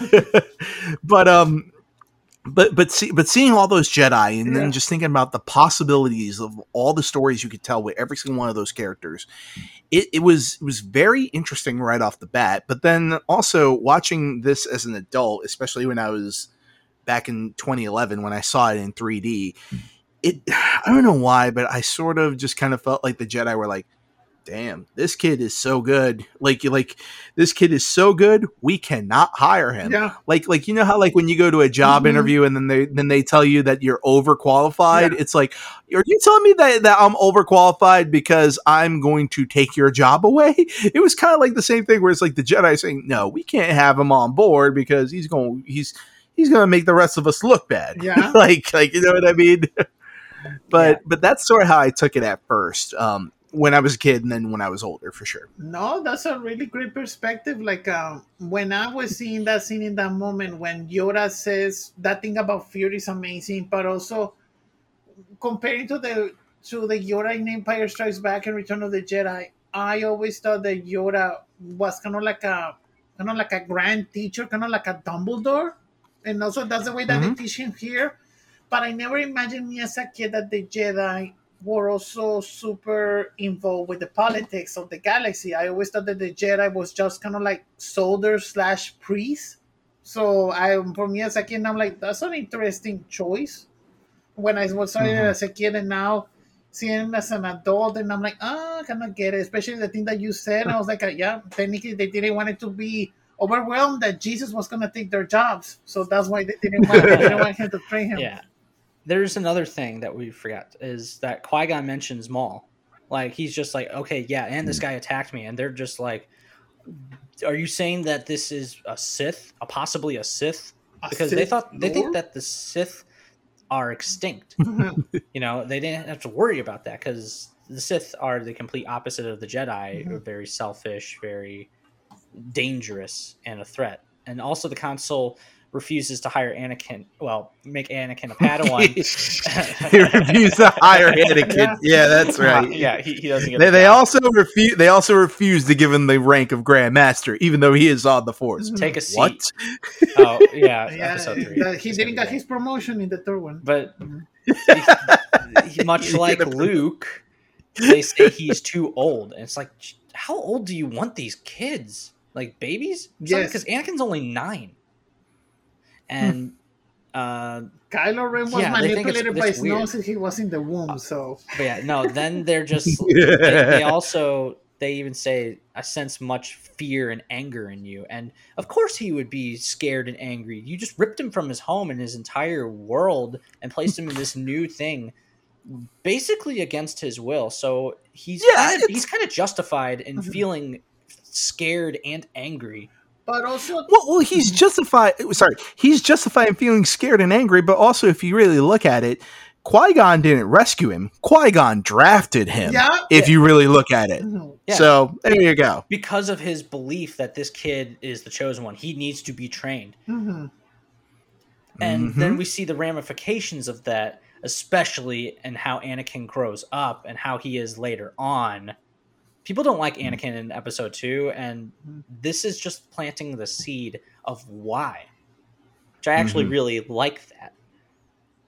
And then uh, the queen goes to plead her case for the Senate. The Senate is basically just they can't do much. They're more of like they're they're more like figureheads and they have really little power. They can't do anything for the Mhm. most part. Mhm. Not topical at all. Yeah, yeah. Just, just like our real government, Mm. they can't do anything. I love that he's just like, "Hey, can you say goodbye to Padme for me?" Because he spent a little bit of time with Padme, Mhm. and the whole age difference it's it's only a four year difference. Like she's Four only years? yeah she's only four years older. But the thing was, I thought she was like sixteen or something. Yeah, I also thought she Mhm. was yeah, older I was just too. like, I thought she was like ten years older than him. Yeah. Which you know that whole age thing later on i thought Mhm. was but when you find out like their actual canonical age i'm like oh okay it's not that bad it's just by all outward appearances i didn't buy like hmm like it was just like a cute little friendship or whatever and it's just like oh he really likes her because well Mhm. not only she's natalie portman but she's also really nice to him and stuff and you have a sense that he doesn't really have many like people that have been kind to him in his life. He's a slave. He wouldn't really know much about the world except the world that he's lived in. Hmm and so they're just like oh yeah by the way there's an invasion on my planet that's happening right now. And it Mhm. is natalie portman this time not the not keira knightley. Mhm. and they're just like uh, the trade federation like pod the whole senate Hmm. is really cool just because you see all these like pods and stuff and you see the chancellor right in the middle of them and he's got like the power it's it's really cool and It's it's it's really cool, but the other thing too is I just remember watching that scene as a kid, and I was like, I can't wait to see all that get destroyed at some point. And then they had to do that, and they had to put that scene in episode three, where I'm like, yes. Oh, No. oh, No, you know what I wanted, Andres? Me and my sister, we thought when we see like we see Yoda and the Emperor fighting, and then we see that it's a whole Senate. Me and was like, "Oh my God, it's gonna be full of people, and the Emperor like dragging all of the people and killing them, throwing through Yoda." And I'm like, and I was like, no, it was not that, but it was still cool. Like me and my sister, we want violence, we want outrageous stuff, like uh, we wanted like that. But you You st- you you just you do. just wanted Palp you just wanted Palpatine to just start screaming out, "They all died in a cause greater than themselves." yes. but also Boom. Yeah. talking about something that Yoda said that is super interesting to unravel the whole trilogy is making a, a is making an allusion that only Qui Gon has seen the future of Anakin Skywalker, but not anyone can see it because Palpatine is also technically manipulating his future. Because Yoda Hmm. in all of True says the future is clearly to see in Skywalker's technically timeline. Because Yeah, he can the- see the future from other things, but not Anakin. Yeah, it's very. Mm-hmm. They make a point that it's just like, oh, we can't really read this kid. We don't have a read Mhm. on this kid, and that makes us scared because we usually have the power. Mhm. And yeah, clouded is his future. It's, it, it, Yoda like suspects he's like, this is kind of sketchy, guys. We should probably look at this. But Qui Gon is just he is letting his belief actually blind him, and that's kind of a flaw on Qui Gon's part. Also, And- before we go back to Naboo, we see the ETs uh, on one of the Yeah, I noticed. I uh, somebody like I learned that on the internet. I was just like, oh shit, those are the ETs. So apparently, ET is part of the Star Wars universe, but you- it was more of like like an Easter egg for George's friend Steven because he made ET, and ET ironically um, beat Star Wars at the box office for like all time because Mhm. when Star- the Yeah. first Star Wars came out, it had the highest box office ever, and then ET came Mhm. along and it beat that, Mhm. and then you know, Phantom Menace came and actually beat that. So it's like it's, that It's they're just a designed to race between into. Steven and George. Yeah, it's just a friendly race. And while they're like, talking, no, I'm going to be the box office king. yeah, while they're talking, Palpatine is just leaning like because he's there too. Obviously, he's a he's a senator. He's a representative for Naboo, and he's Mhm. going over to the Queen. He's just like, "Yeah, this is going nowhere. I think we should get a new chancellor. Mhm. Just call for a vote of no confidence." And so they do. and the chancellor's just like, "What the what the hell?" Because like he's trying his best, but he Yeah. can't. He's very ineffective. Like he he doesn't do anything. He just he lets people just go on, and like the queen is just like, "Look, guys, I wanted you to do something, not just discuss this in a freaking mm-hmm. committee, which is going to mm-hmm. take forever, while my people are getting starved and And they're basically they're dying Murdered. yeah they're, they're cut off from the rest of the galaxy so we kind of need to do something about this But we don't talk about the slaves in Tatooine. No, no, no, no. no, no, no Naboo is this is the thing right now. yeah Oh no, those freeloaders. well then again they did say that the republic doesn't exist in tatooine. I know, but still, uh, just making a slight joke. yeah yeah that's true. But anyway the vote removes uh, chancellor valorum and then they're just like oh yeah they're they, they have some new Palpatine. nominations. Guess who it is? Palpatine. A surprise to be sure but a welcome one. And, and then one of the other nom- nominees I noticed was uh, they said the name Antilles. Ooh. Yeah, one of the, one of Mm. them is uh, I forget the first name, but they said Antilles, and I was just like, oh shit, Wedge's family. I would assume Yes. because like Wedge Antilles is one of my favorite like pilots, Mhm. up there with Poe Dameron and Harrison Dula, and I, I always love just the little well wedge Mhm. of love that I like ham sandwich guy myself.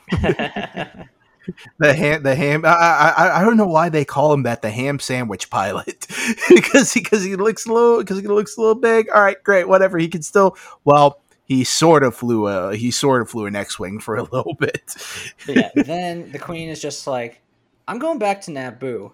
And during the conversation with Jar Jar, he's Jar Jar is just like, Yeah, well, I wish we had the gun. Um, I wish you had an army. Gungan's got an army. We got one, and uh, we're brave warriors. Mhm. But uh, yeah, sorry. Uh, wish you had an army because all she has is her security team and this gang of um, ragtag just protagonists. And so they go back, and then oh, Qui Gon explains what midi chlorians are, and then one of my favorite lines because it's just funny when you see the whole trilogy, and Anakin goes, "I don't want to be a problem. You won't be a problem, Anakin." Anakin Yep. then proceeds to Yeah, be quite the problem later on. you are gonna be the biggest problem in the galaxy. we are going home. Oh! And then they go to Naboo Mhm. to go to the Gungans because the Queen knows that they need the Gungans as the allies because they don't have anybody to fight the army. And they're just like, well, we got a couple of volunteers for Naboo and two Jedi. And they're just like, hey, can we get more Jedi? And they're they're just like, look, we're just keepers of the peace. We don't we don't have an army, right? We're we're not allowed to join these conflicts. An ironic statement that we didn't know was ironic at the time. But they go to uh, a sacred ground for the Gungans, and then they plead their case for Boss Nass. He's back Mhm. and um, that's when we get the big reveal that uh, the this the queen, who's Keira Knightley, is not actually the queen, but it's Padme. I'm actually Queen Amidala. And then Anakin's just like, "What?" Everyone's just, and I was just like, "Really?" Classic telenovela twist, as George has did before. Because George likes.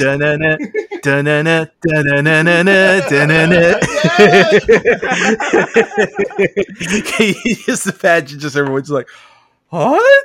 yeah, because because George loves his big reveals. We just we'll give it to him. And then she's just like, "All right, we are at your mercy." And Boss Nass thinks that's hilarious, and he's just like, "We are going to be friends." I, I got the double chin too, so it also helps my, my jowls. Wait, wait. No. this is gonna be a fucking nightmare to edit. anyway, um, Oh, oh, wait, wait, wait, wait, wait, wait. You guys hear that? That's the sound of a mil- of a thousand terrible things. Ah, God damn it! Damn it. Ah, Oh, you can't trick me, uh, Ghost. ah, Jesus! You I got thought I had you right there. almost. I'm not even the most hard- hardcore. Yeah, freaking Brian, uh, our friend Brian. He was on the show before. And just spoiler, alert, we're gonna have him on for another show, and he he tripped us up with Star Wars trivia, and yeah, payback, Brian. Even though he's the best, and a certain point of view is also just it's it's the best crew. they're, they're cool. Yeah, They're, they're cool. No, I'm kidding. no, they're great. yeah, and uh, so they got the Gungans on their side, and Mhm. they got oh yeah, Jar Jar. Once again, much like in the actual government, Boss Nass is just like, "Hey, yeah, you helped broker this peace," and Jar Jar's like, "Oh no, that's why you're gonna be a general, general," and he passes out. And it's just like, yeah, okay, you get this clumsy comedic relief, a position of power and a, a military power. And he's gonna Yeah, have more power out. in the sequel. Oh yeah, he becomes representative Binks. How can I forget? It, it checks out. You give power to people that don't exactly deserve it. And then they elect real and they elect really terrible people in high powers of government. Uh-huh. yeah, Palpatine. Yes, George. We Yeah. Oh, I'm, know. just, oh, I'm just talking about in real life. Oh yeah, Oh, I, know. I, oh, I don't. wow. I don't need to say the name. Uh, I, it's like Voldemort. You don't say the name. Mhm. Um, Candyman. oh, God. yes. And then we get this cool shot. I know that this was the first thing that you saw in that trailer that you mentioned earlier in the beginning Ah, of the yeah. episode. Was the big fog and the marshes, Mhm. and you see the Gungans on these. I forget the Yeah. creatures. Don't kill me, Star Wars fans. Every coming out. has a beginning. Oh, yeah, and then you see the entire Gungan army. They have quite the army too, Mhm. and they're setting up for the battle that they know is going to happen. And they made a game plan. They're just like, all right, we're going to retake the palace, we're going to retake Naboo, and while the Gungans are getting the droid army, we're going to get the queen back into power. And they will get some the swarm at the end. Yeah, the viceroy and uh, all of them. Oh yeah, I forgot. Nute Gunray is the is the head uh, of the Trade Federation. Mhm. He's there, and they need to take it back Mhm. and establish connection and everything, and basically arrest them and put them on, um, put them on blast. and once we get three battles happening, the first one is the Gungans versus the, The droids. droids. When you saw Mhm. this for the first time in theaters, what did you guys think?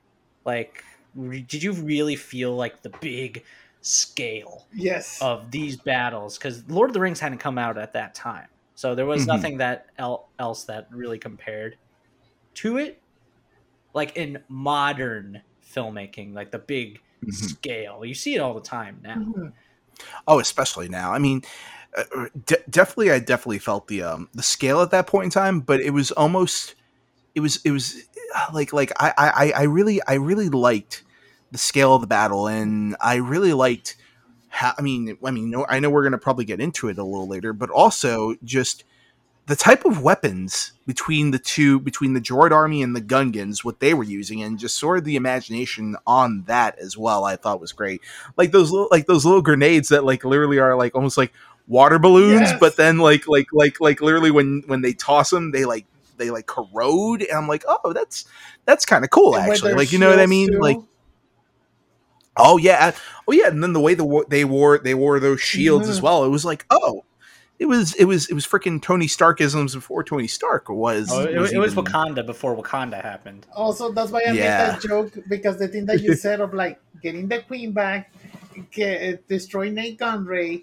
attack the the droid army, and doing the big battle with the villain. That's technically the Avengers.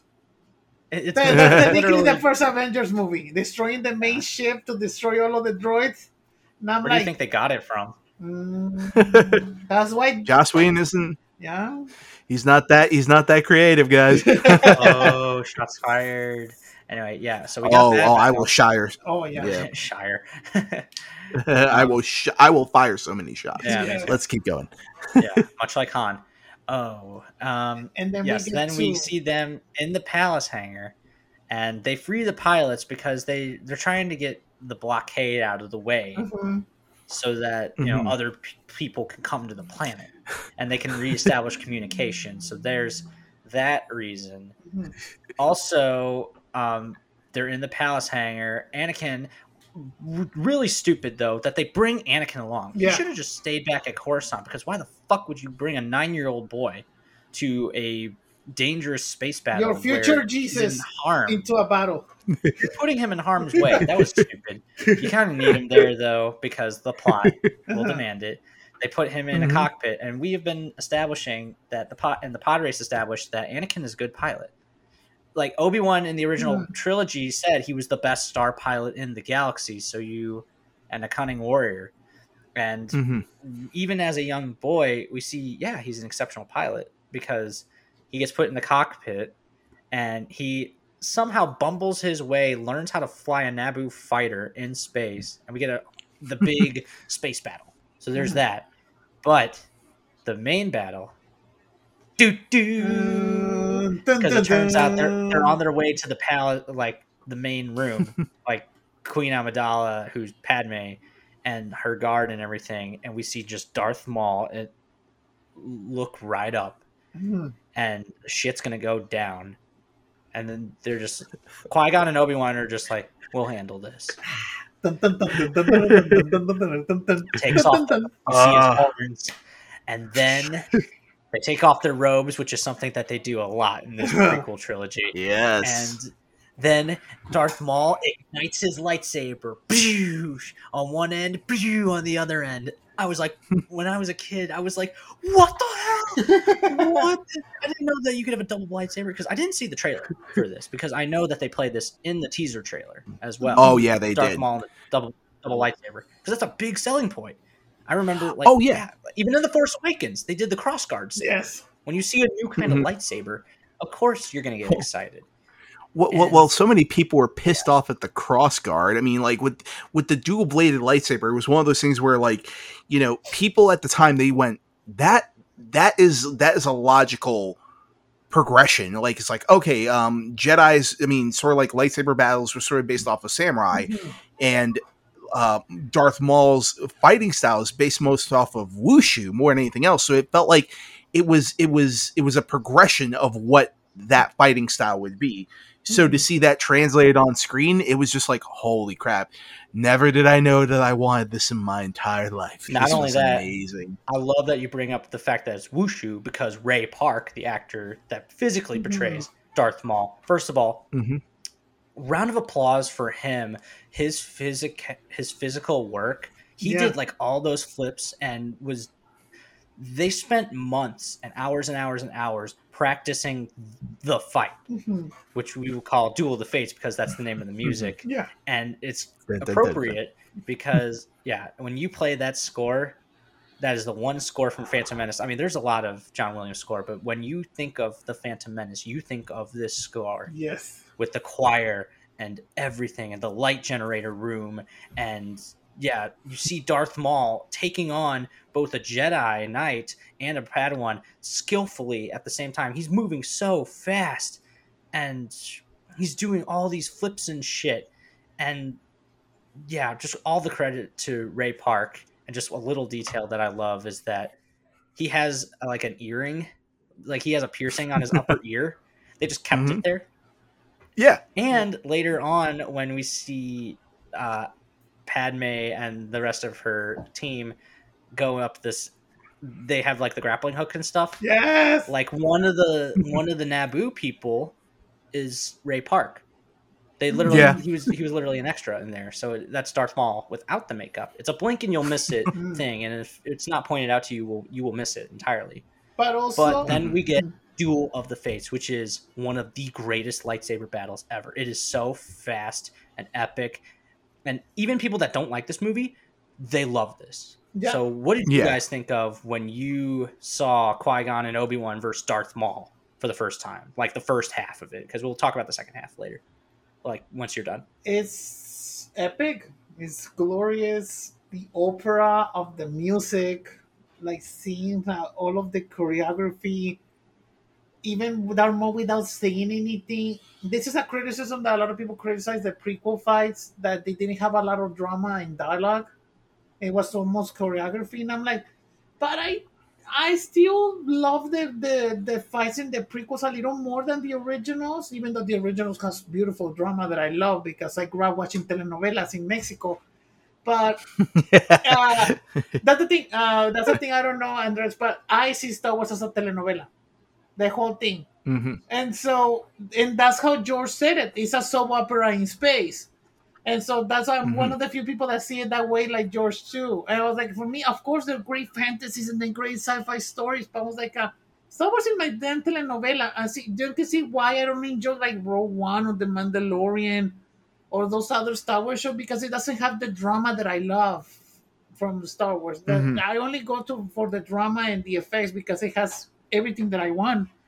But it also it is even though they're not saying anything, there is also dramatic because it's Obi Wan as a Padawan fighting a big enemy that he has heard of fables about the Sith. He has never experienced one. And Liam Neeson, he's also technically he's like, I had to defend my Padawan and also technically save the Naboo at the same time. So there's drama even without seeing the drama. That's how I see that fight, and it's amazing. What do you think, Andres? Oh my god! I mean, I mean, apart from everything you said as well, too. I mean, like there, there's so much going on at that point in time, but just the battle Mhm. in particular was you had never seen something of that scale before, and you had never seen something that fast and kinetic, and then also not even talking about um, not even talking about uh um characters dealing with each other, Mhm. but also characters having to deal with the environment around them like Maul, like like like like there's a particular moment where Maul is getting cornered into a side of the hangar, and then literally as he's getting backed up, he takes a droid's head and bashes the control unit, and Mm. he's like, "Nah, I got my second win, guys. I got my second win. Come on, come on," and and and just and just. And, and just also even in that in that uh, I'm just gonna call it the en- the engine room where it's like all this light and it's blinding to the camera and just how how gorgeous and how utterly sort of terrifying it is because the moment that Obi-Wan falls you're just like Yeah. holy crap and then it, and then it's just one of those things where each of these Jedi are given Darth Maul a run for his money by himself but if you're alone with him that's that's like like if if if Maul is fighting you one on one Maul already has the advantage right off the bat so it was just sort of like that intense echo of like anytime Obi Wan fell off the fight, you're just like, go, go, go, Yeah. go, fucking help him. And um and but yeah, but just that first half is so utterly incredible. And I remember just you know being a kid and sort of being a little bored by some of the stuff that came up earlier, minus the pod race.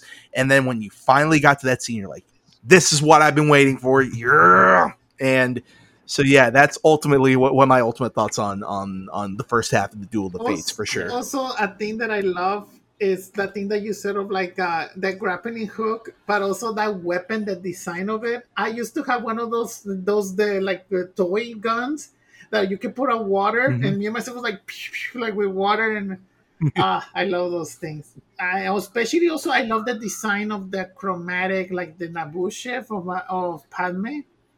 That's a thing, like talking about things in details, but also we see Anakin getting up from the autopilot in, in the in space. I was like, uh, and one of the things that I love that comes back in another movie, he's like, let's try spinning. That's a good trick. And then, of course, he, my boy, his grandson, he's like, "Mm," like, like doing the, without even saying, doing the Well, there's a lot of things that you could relate back to that line, but yeah, we got this is tense, and of course, now this is Pod pod racing. racing. Oh my god. I know we're in trouble. Just hang on. That's when people were really annoyed with Anakin, but I was just like, yeah, of course you. oh, and take this How else would he react? and this. Yippee. Yeah. like like like honestly like like like the one thing I did question as a kid that um even my dad brought up when we first saw the movie is that um Anakin is driving this thing for for a split second and he's helping and he's helping his friends blast the freaking uh the freaking destroyers. C- couldn't he have blasted Darth Maul on top of that? Qui Gon, get down! Yes! Boom, Yes! boom, boom. Well, true. he's also nine. He's not thinking about these things. And also, I was if- thinking if about these that, We would have no movie. If he did that, we'd had no movie. Qui Gon would still be alive, Yeah. Well, although we'll he is there. still alive in my heart. well, I mean, coming from a ghost, yes.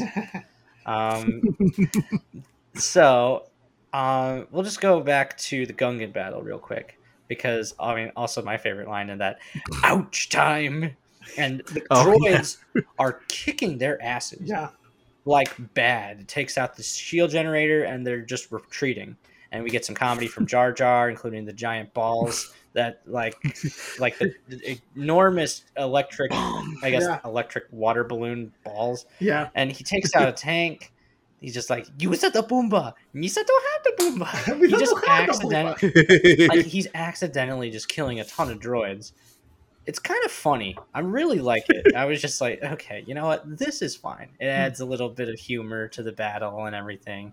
They might have overdone it in some places, but uh like yeah, they they're clearly surrounded and everything and they're like hands up. I give up. I give up.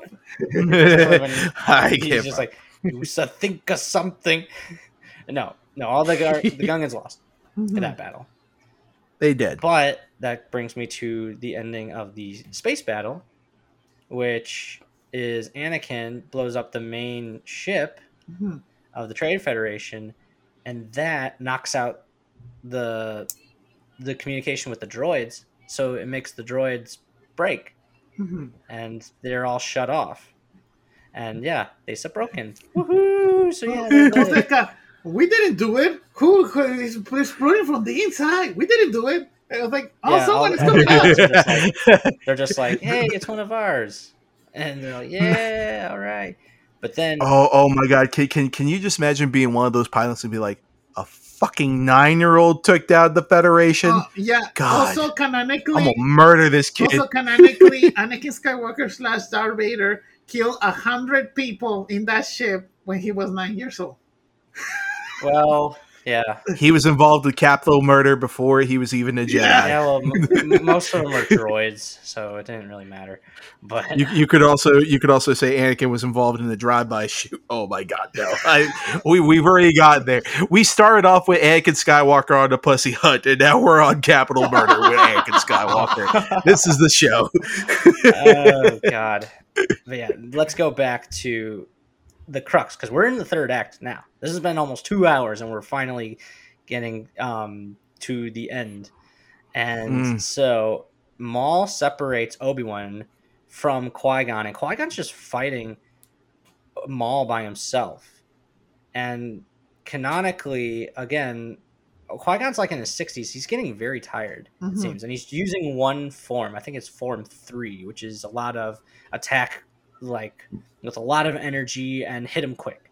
But. Maul knows this, and he's counteracting all of that.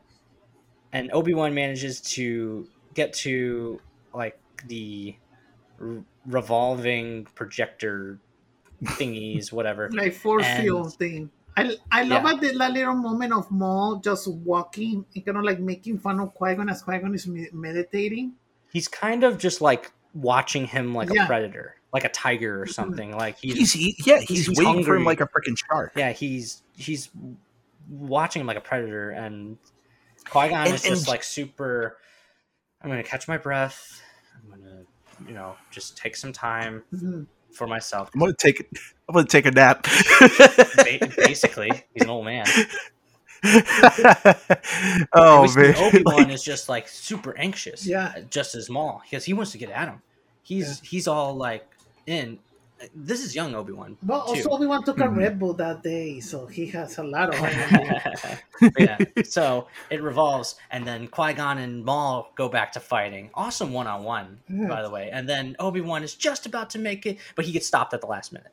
Mhm. And so all Obi Wan can do is just watch as Qui Gon and Maul fight. But then Maul, boom, hits Qui Gon in the head with the butt of his, um, with the middle of his um, hilt, and then Mhm. boom, stabs him. No! We get the dramatic music. yeah. And yeah, so Qui Gon's out. Like he gets stabbed in the stomach, and he's he's gonna die. Mm. And then Mhm. we see Obi Wan just how quickly his face goes. Like he's pissed. He's like, I'm gonna murder this guy. And Obi Wan didn't Mhm. read the, the chapter about force healing. Oh my god! I have to put it in. He I have died. to do it. Oh my god! I have to oh, do it. Jesus Christ! oh my god! You did not read the chat. Page turners, they were not. Patience. Fuck you, JJ Abrams. Patience, Fuck you. JJ. God. God damn it. Oh. My god. I, I Somehow. love JJ Abrams, but to a certain extent, fuck JJ Abrams. Yeah. Somehow, somehow. Anyway, Wow. then when Obi Wan gets his chance, because they know it's coming, they ignite their lightsabers, and then we have like my favorite bit of choreography Mhm. is the Obi Wan versus Maul. It is so again, it's fast and kinetic, and they're making moves like A lot of moves them. that like in like thirty seconds. They make like twenty moves, and I'm just like, oh my god! And Yeah, yeah, really and- appreciate the choreography. Mhm. Oh yeah, no, and, and, and the choreography, like like it matches up with with sort of um with Obi Wan's fighting style at that point. Like he's sort of going, he's sort of going like, like like like he's he's almost so, sort of blood drunk. Mhm. Like he's just True, dying to get one hit on him. and and Maul is on the defensive now. Yeah. But, but Yeah, Obi-Wan's yeah, also Maul- kind of being careful as well because he's defending a lot as well. He's just Mhm. way more super focused because that anger and fear, like even Palpatine said it later on, on and uh, he's just like it makes you strong. It makes you focus, makes you Mhm. stronger, and we see that Mhm. through. Yeah, when you're angry at something, you tend to focus a lot more, and you're just like determined to do it. hmm So that much is true. And Obi Wan manages to slice um, the lightsaber in half, so Maul has a single hilt now. Yeah. hmm But Maul manages to push him over the uh, bottomless pit. Yeah. Uh, and then Darth Maul has Yeah. the high ground. Yes, he is. He's ba- he is toying with him, using his lightsaber to create sparks. By the way, Obi-Wan loses his lightsaber Mhm. because he drops it when he gets knocked over. Mhm. and he manages to hold on and Maul kicks his lightsaber into the pit, so he's screwed there. But then Obi Wan is eyeing Qui Gon's lightsaber, and uh, From deep in the pit. yeah, and we see, yeah, just just don't think about it. And and he technically flies because he drank that Red Bull. He they, he got Yeah. wings. he and, Gives and it Maul wings. is just like, what are, what are you doing?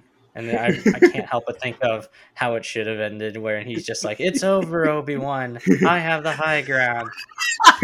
And he's just like, "Don't try it." And then, but in this case, Obi Wan manages to jump up, flip over Maul, and Maul doesn't know what's like. He can't process it fast enough. And then Obi Wan, with Qui Gon's lightsaber, cuts him in half hmm and he manages to go over the edge, and you see his two halves like falling down. Yeah. It was kind of like intense for me first Yeah. time I saw it. And some little shade of blood for a PG. Yes, just a little Yeah. for a And PG movie. now I want to get to the part where why this battle is so important. It's one of the most important in Star Wars. Is that this is ultimately determining Anakin's fate. Yeah. Because Mhm. Qui Gon would be the father that he needed. Mhm. and Maul he is he is designed to be evil and now like before they brought him back he was done. Like he served his purpose. He killed Qui-Gon. Yeah. and without this without his father without Qui-Gon to be the father figure Anakin doesn't have that guidance. And like the Jedi don't care. Mhm. and Obi Wan, he warms up to Anakin and he becomes a brother to him, but he's not the father that he needed. Mhm. And that is what Mhm. Qui Gon was going to be. Darth Maul was literally made to be the to rip that away, and ultimately it would be like if Anakin, he's either going to end up okay with Qui Gon Mhm. or he's not. He would have been fine with Qui Gon because Qui Gon, I really cared about him. He, he seemed to Mhm. be like, aside from his mother, he's the only one that seems to care about Anakin. And I mean, maybe Padme a little bit, but not to the level of like like a father would care for a son. And Mhm. yeah, if you don't have a parental figure in your life, you will be led down a dark path. And that is ultimately the tragedy of Anakin Skywalker is that eh, Palpatine is able to use that to his advantage and be sort of like a mentor to him. And yeah, again, he him and Obi-Wan eventually do become friends and like brothers Mhm. but that's not the same thing and ultimately everything hinges on this fight we know what's going to happen Mhm. we know that anakin it's it's going to end bad for anakin Yeah.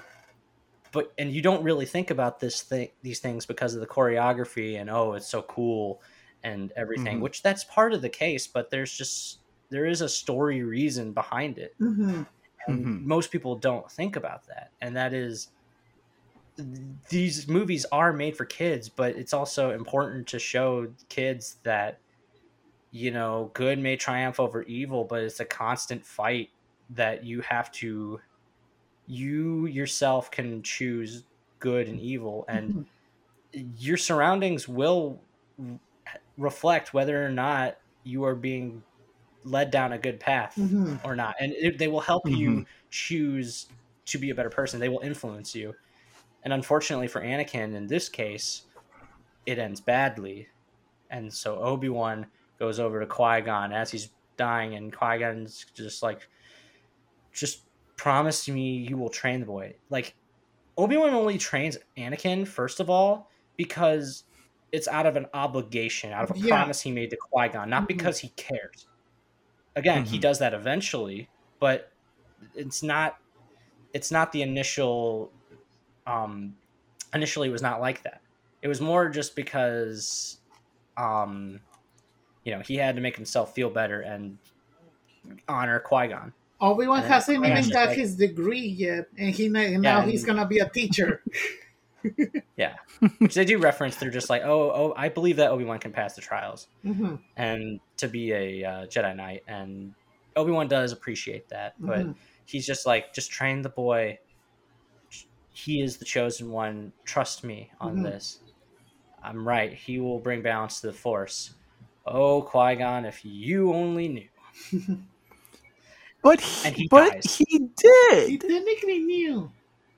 well it was a long-winded road It was a long-winded road. He brought balance eventually, you know, at the cost of like hundreds of thousands of lives eventually. But yeah did. It was about balance, and also technically without counting on events that happen in a certain movie at the end. Oh goodness! We're talking about prophecy. So then we get following the battle, we get Nute is arrested by the Republic. Mhm. Palpatine's elected chancellor, of course. He makes his way there, looking proud and everything, and he's just like, "Thank you, young Master Kenobi, and you, young Skywalker. Mm. We will watch your career with great interest." Mm. Looking Wing, wing. it's just like, it's just like, yeah, okay, grooming him early. I, I see. You're gonna be my bitch when you're older. yes. Yeah. So then um, Yoda talks with Obi Wan, and he's just like, "Look, Qui Gon said that you can train him, but I don't agree with this at all. Mhm. But the Council says that you can train him." He's like, "I don't agree with this, but the Council has overruled me." Mhm. and you will be a Jedi Knight. You will train young Skywalker. And then we get Qui Gon's funeral, and he's actually like Oh, it, it's like a throwback to Vader's Mhm. funeral where he's cremated on a pyre. And then we see the first hint of Obi Wan actually caring about Anakin, and he just said, "I will make you a Jedi. I promise." And because they both cared about Qui Gon, obviously a great deal. Everybody cared about Qui Gon a great deal. Mhm. He was sort of like the anchor that held everything together. He was he was the Obi Wan before Obi Wan, Mhm. if that makes sense. Like he was the wise master, but he was also a bit of a rebel. But he was a good man ultimately hmm and that was what makes Qui-Gon one of the best Jedi's ever is that he actually understood the philosophy of the Jedi and didn't um, get drunk on its power or anything like that. Mhm. And while they're Mace Windu and Yoda, they're talking like, "Oh yeah, no, this is a Sith. Always two there are: a master and an apprentice, but which was destroyed, the master or the apprentice." And then they pan to Palpatine. Mm. And then, yeah, then they pan to Palpatine's face, and it's just like, if that does not give you the answer of who he is, not not to mention the fact that they don't hide his mouth Yeah. and that he sounds the exact same. It's like again, even as a kid, I figured that out. I was like, yeah, I was, you will die. I was five when I figured that out, and then we get the whole celebration, which is great, and like just a random fact. One, one of the extras Yep. is Sally Hawkins for some reason. Like it's a Yep. she's in the she's in the crowd, and we Mhm. get Boss Nass. He gives the Naboo people this big orby glowy ball, pretty much like one of those like Tesla balls or like one of those things from one of those things Tesla. like what like you know what I mean like the Nikola Tesla, Yeah. not not not the Elon Musk They Tesla. Ah, okay. I was thinking of the car. I Wasn't no, no, no, like no, like one of those They're gonna Thelma and Louise into the the, the freaking lake. like like one of those like um th- th- one of those Frankenstein Yeah. like electric electric ball things Yeah. like and everything and then also talking about Disney, like Powerline in the Goofy movie. oh yeah. then we get yeah then we see Anakin has his Padawan haircut looking at Padme he's just like giving her the the eye and then she's just like that's cute And she's like, Yahoo and she's gonna be like, I'm gonna fuck him in 10 years. Mm, I can't wait until you get older. and then it ends Boom. took two hours and 11 minutes but we finally got here. One of our longest episodes. We that was the phantom menace. Do you have any closing thoughts before we rate the movie? And then just want to do the plugs guys because i have a bit to say which is as much as i love a lot of this movie Hmm. i cannot cannot ignore the elephant in the room which is that a lot of it does not make sense in the context of the Mhm. entire trilogy, some stuff makes more sense than others. But as a standalone movie, there's a lot of stuff that just it's convoluted as hell, Oh, Oh, yeah. oh yeah. and there is very hard to follow unless you are paying a lot of attention. That knocks it down a few. I still enjoy it, but it's gonna be ranked lower than you think it is. Any any closing thoughts you want to give about the Phantom Menace? Any little any little thing, and then we can just do the plugs. And, Uh, for me, I still like this movie. The first time I saw it in theaters, I liked it, but I was like, this is not the movie that I expected. Like, I got out, and there was some people in English talking about it, and there's some people in Spanish talking about it, and I'm like, that's not the movie that I was theorizing in my head, but it didn't make me hate it. But I still liked so much of it, like the action and the the fights and everything. But of course, like we said, like the midi-chlorian thing, that was a thing that I hated since I was 10 years old. When I got mm-hmm. out from the movie theater, I was like, this is not what the force was in my head. But like I still like I'm then reading later that these movies were created by children and everything. I'm like, well, eh, they- this movie's enjoyable, but then of course, then you get into the complicated thing about the trade federation, the taxes, and the, the legal contracts to invade and all of that stuff.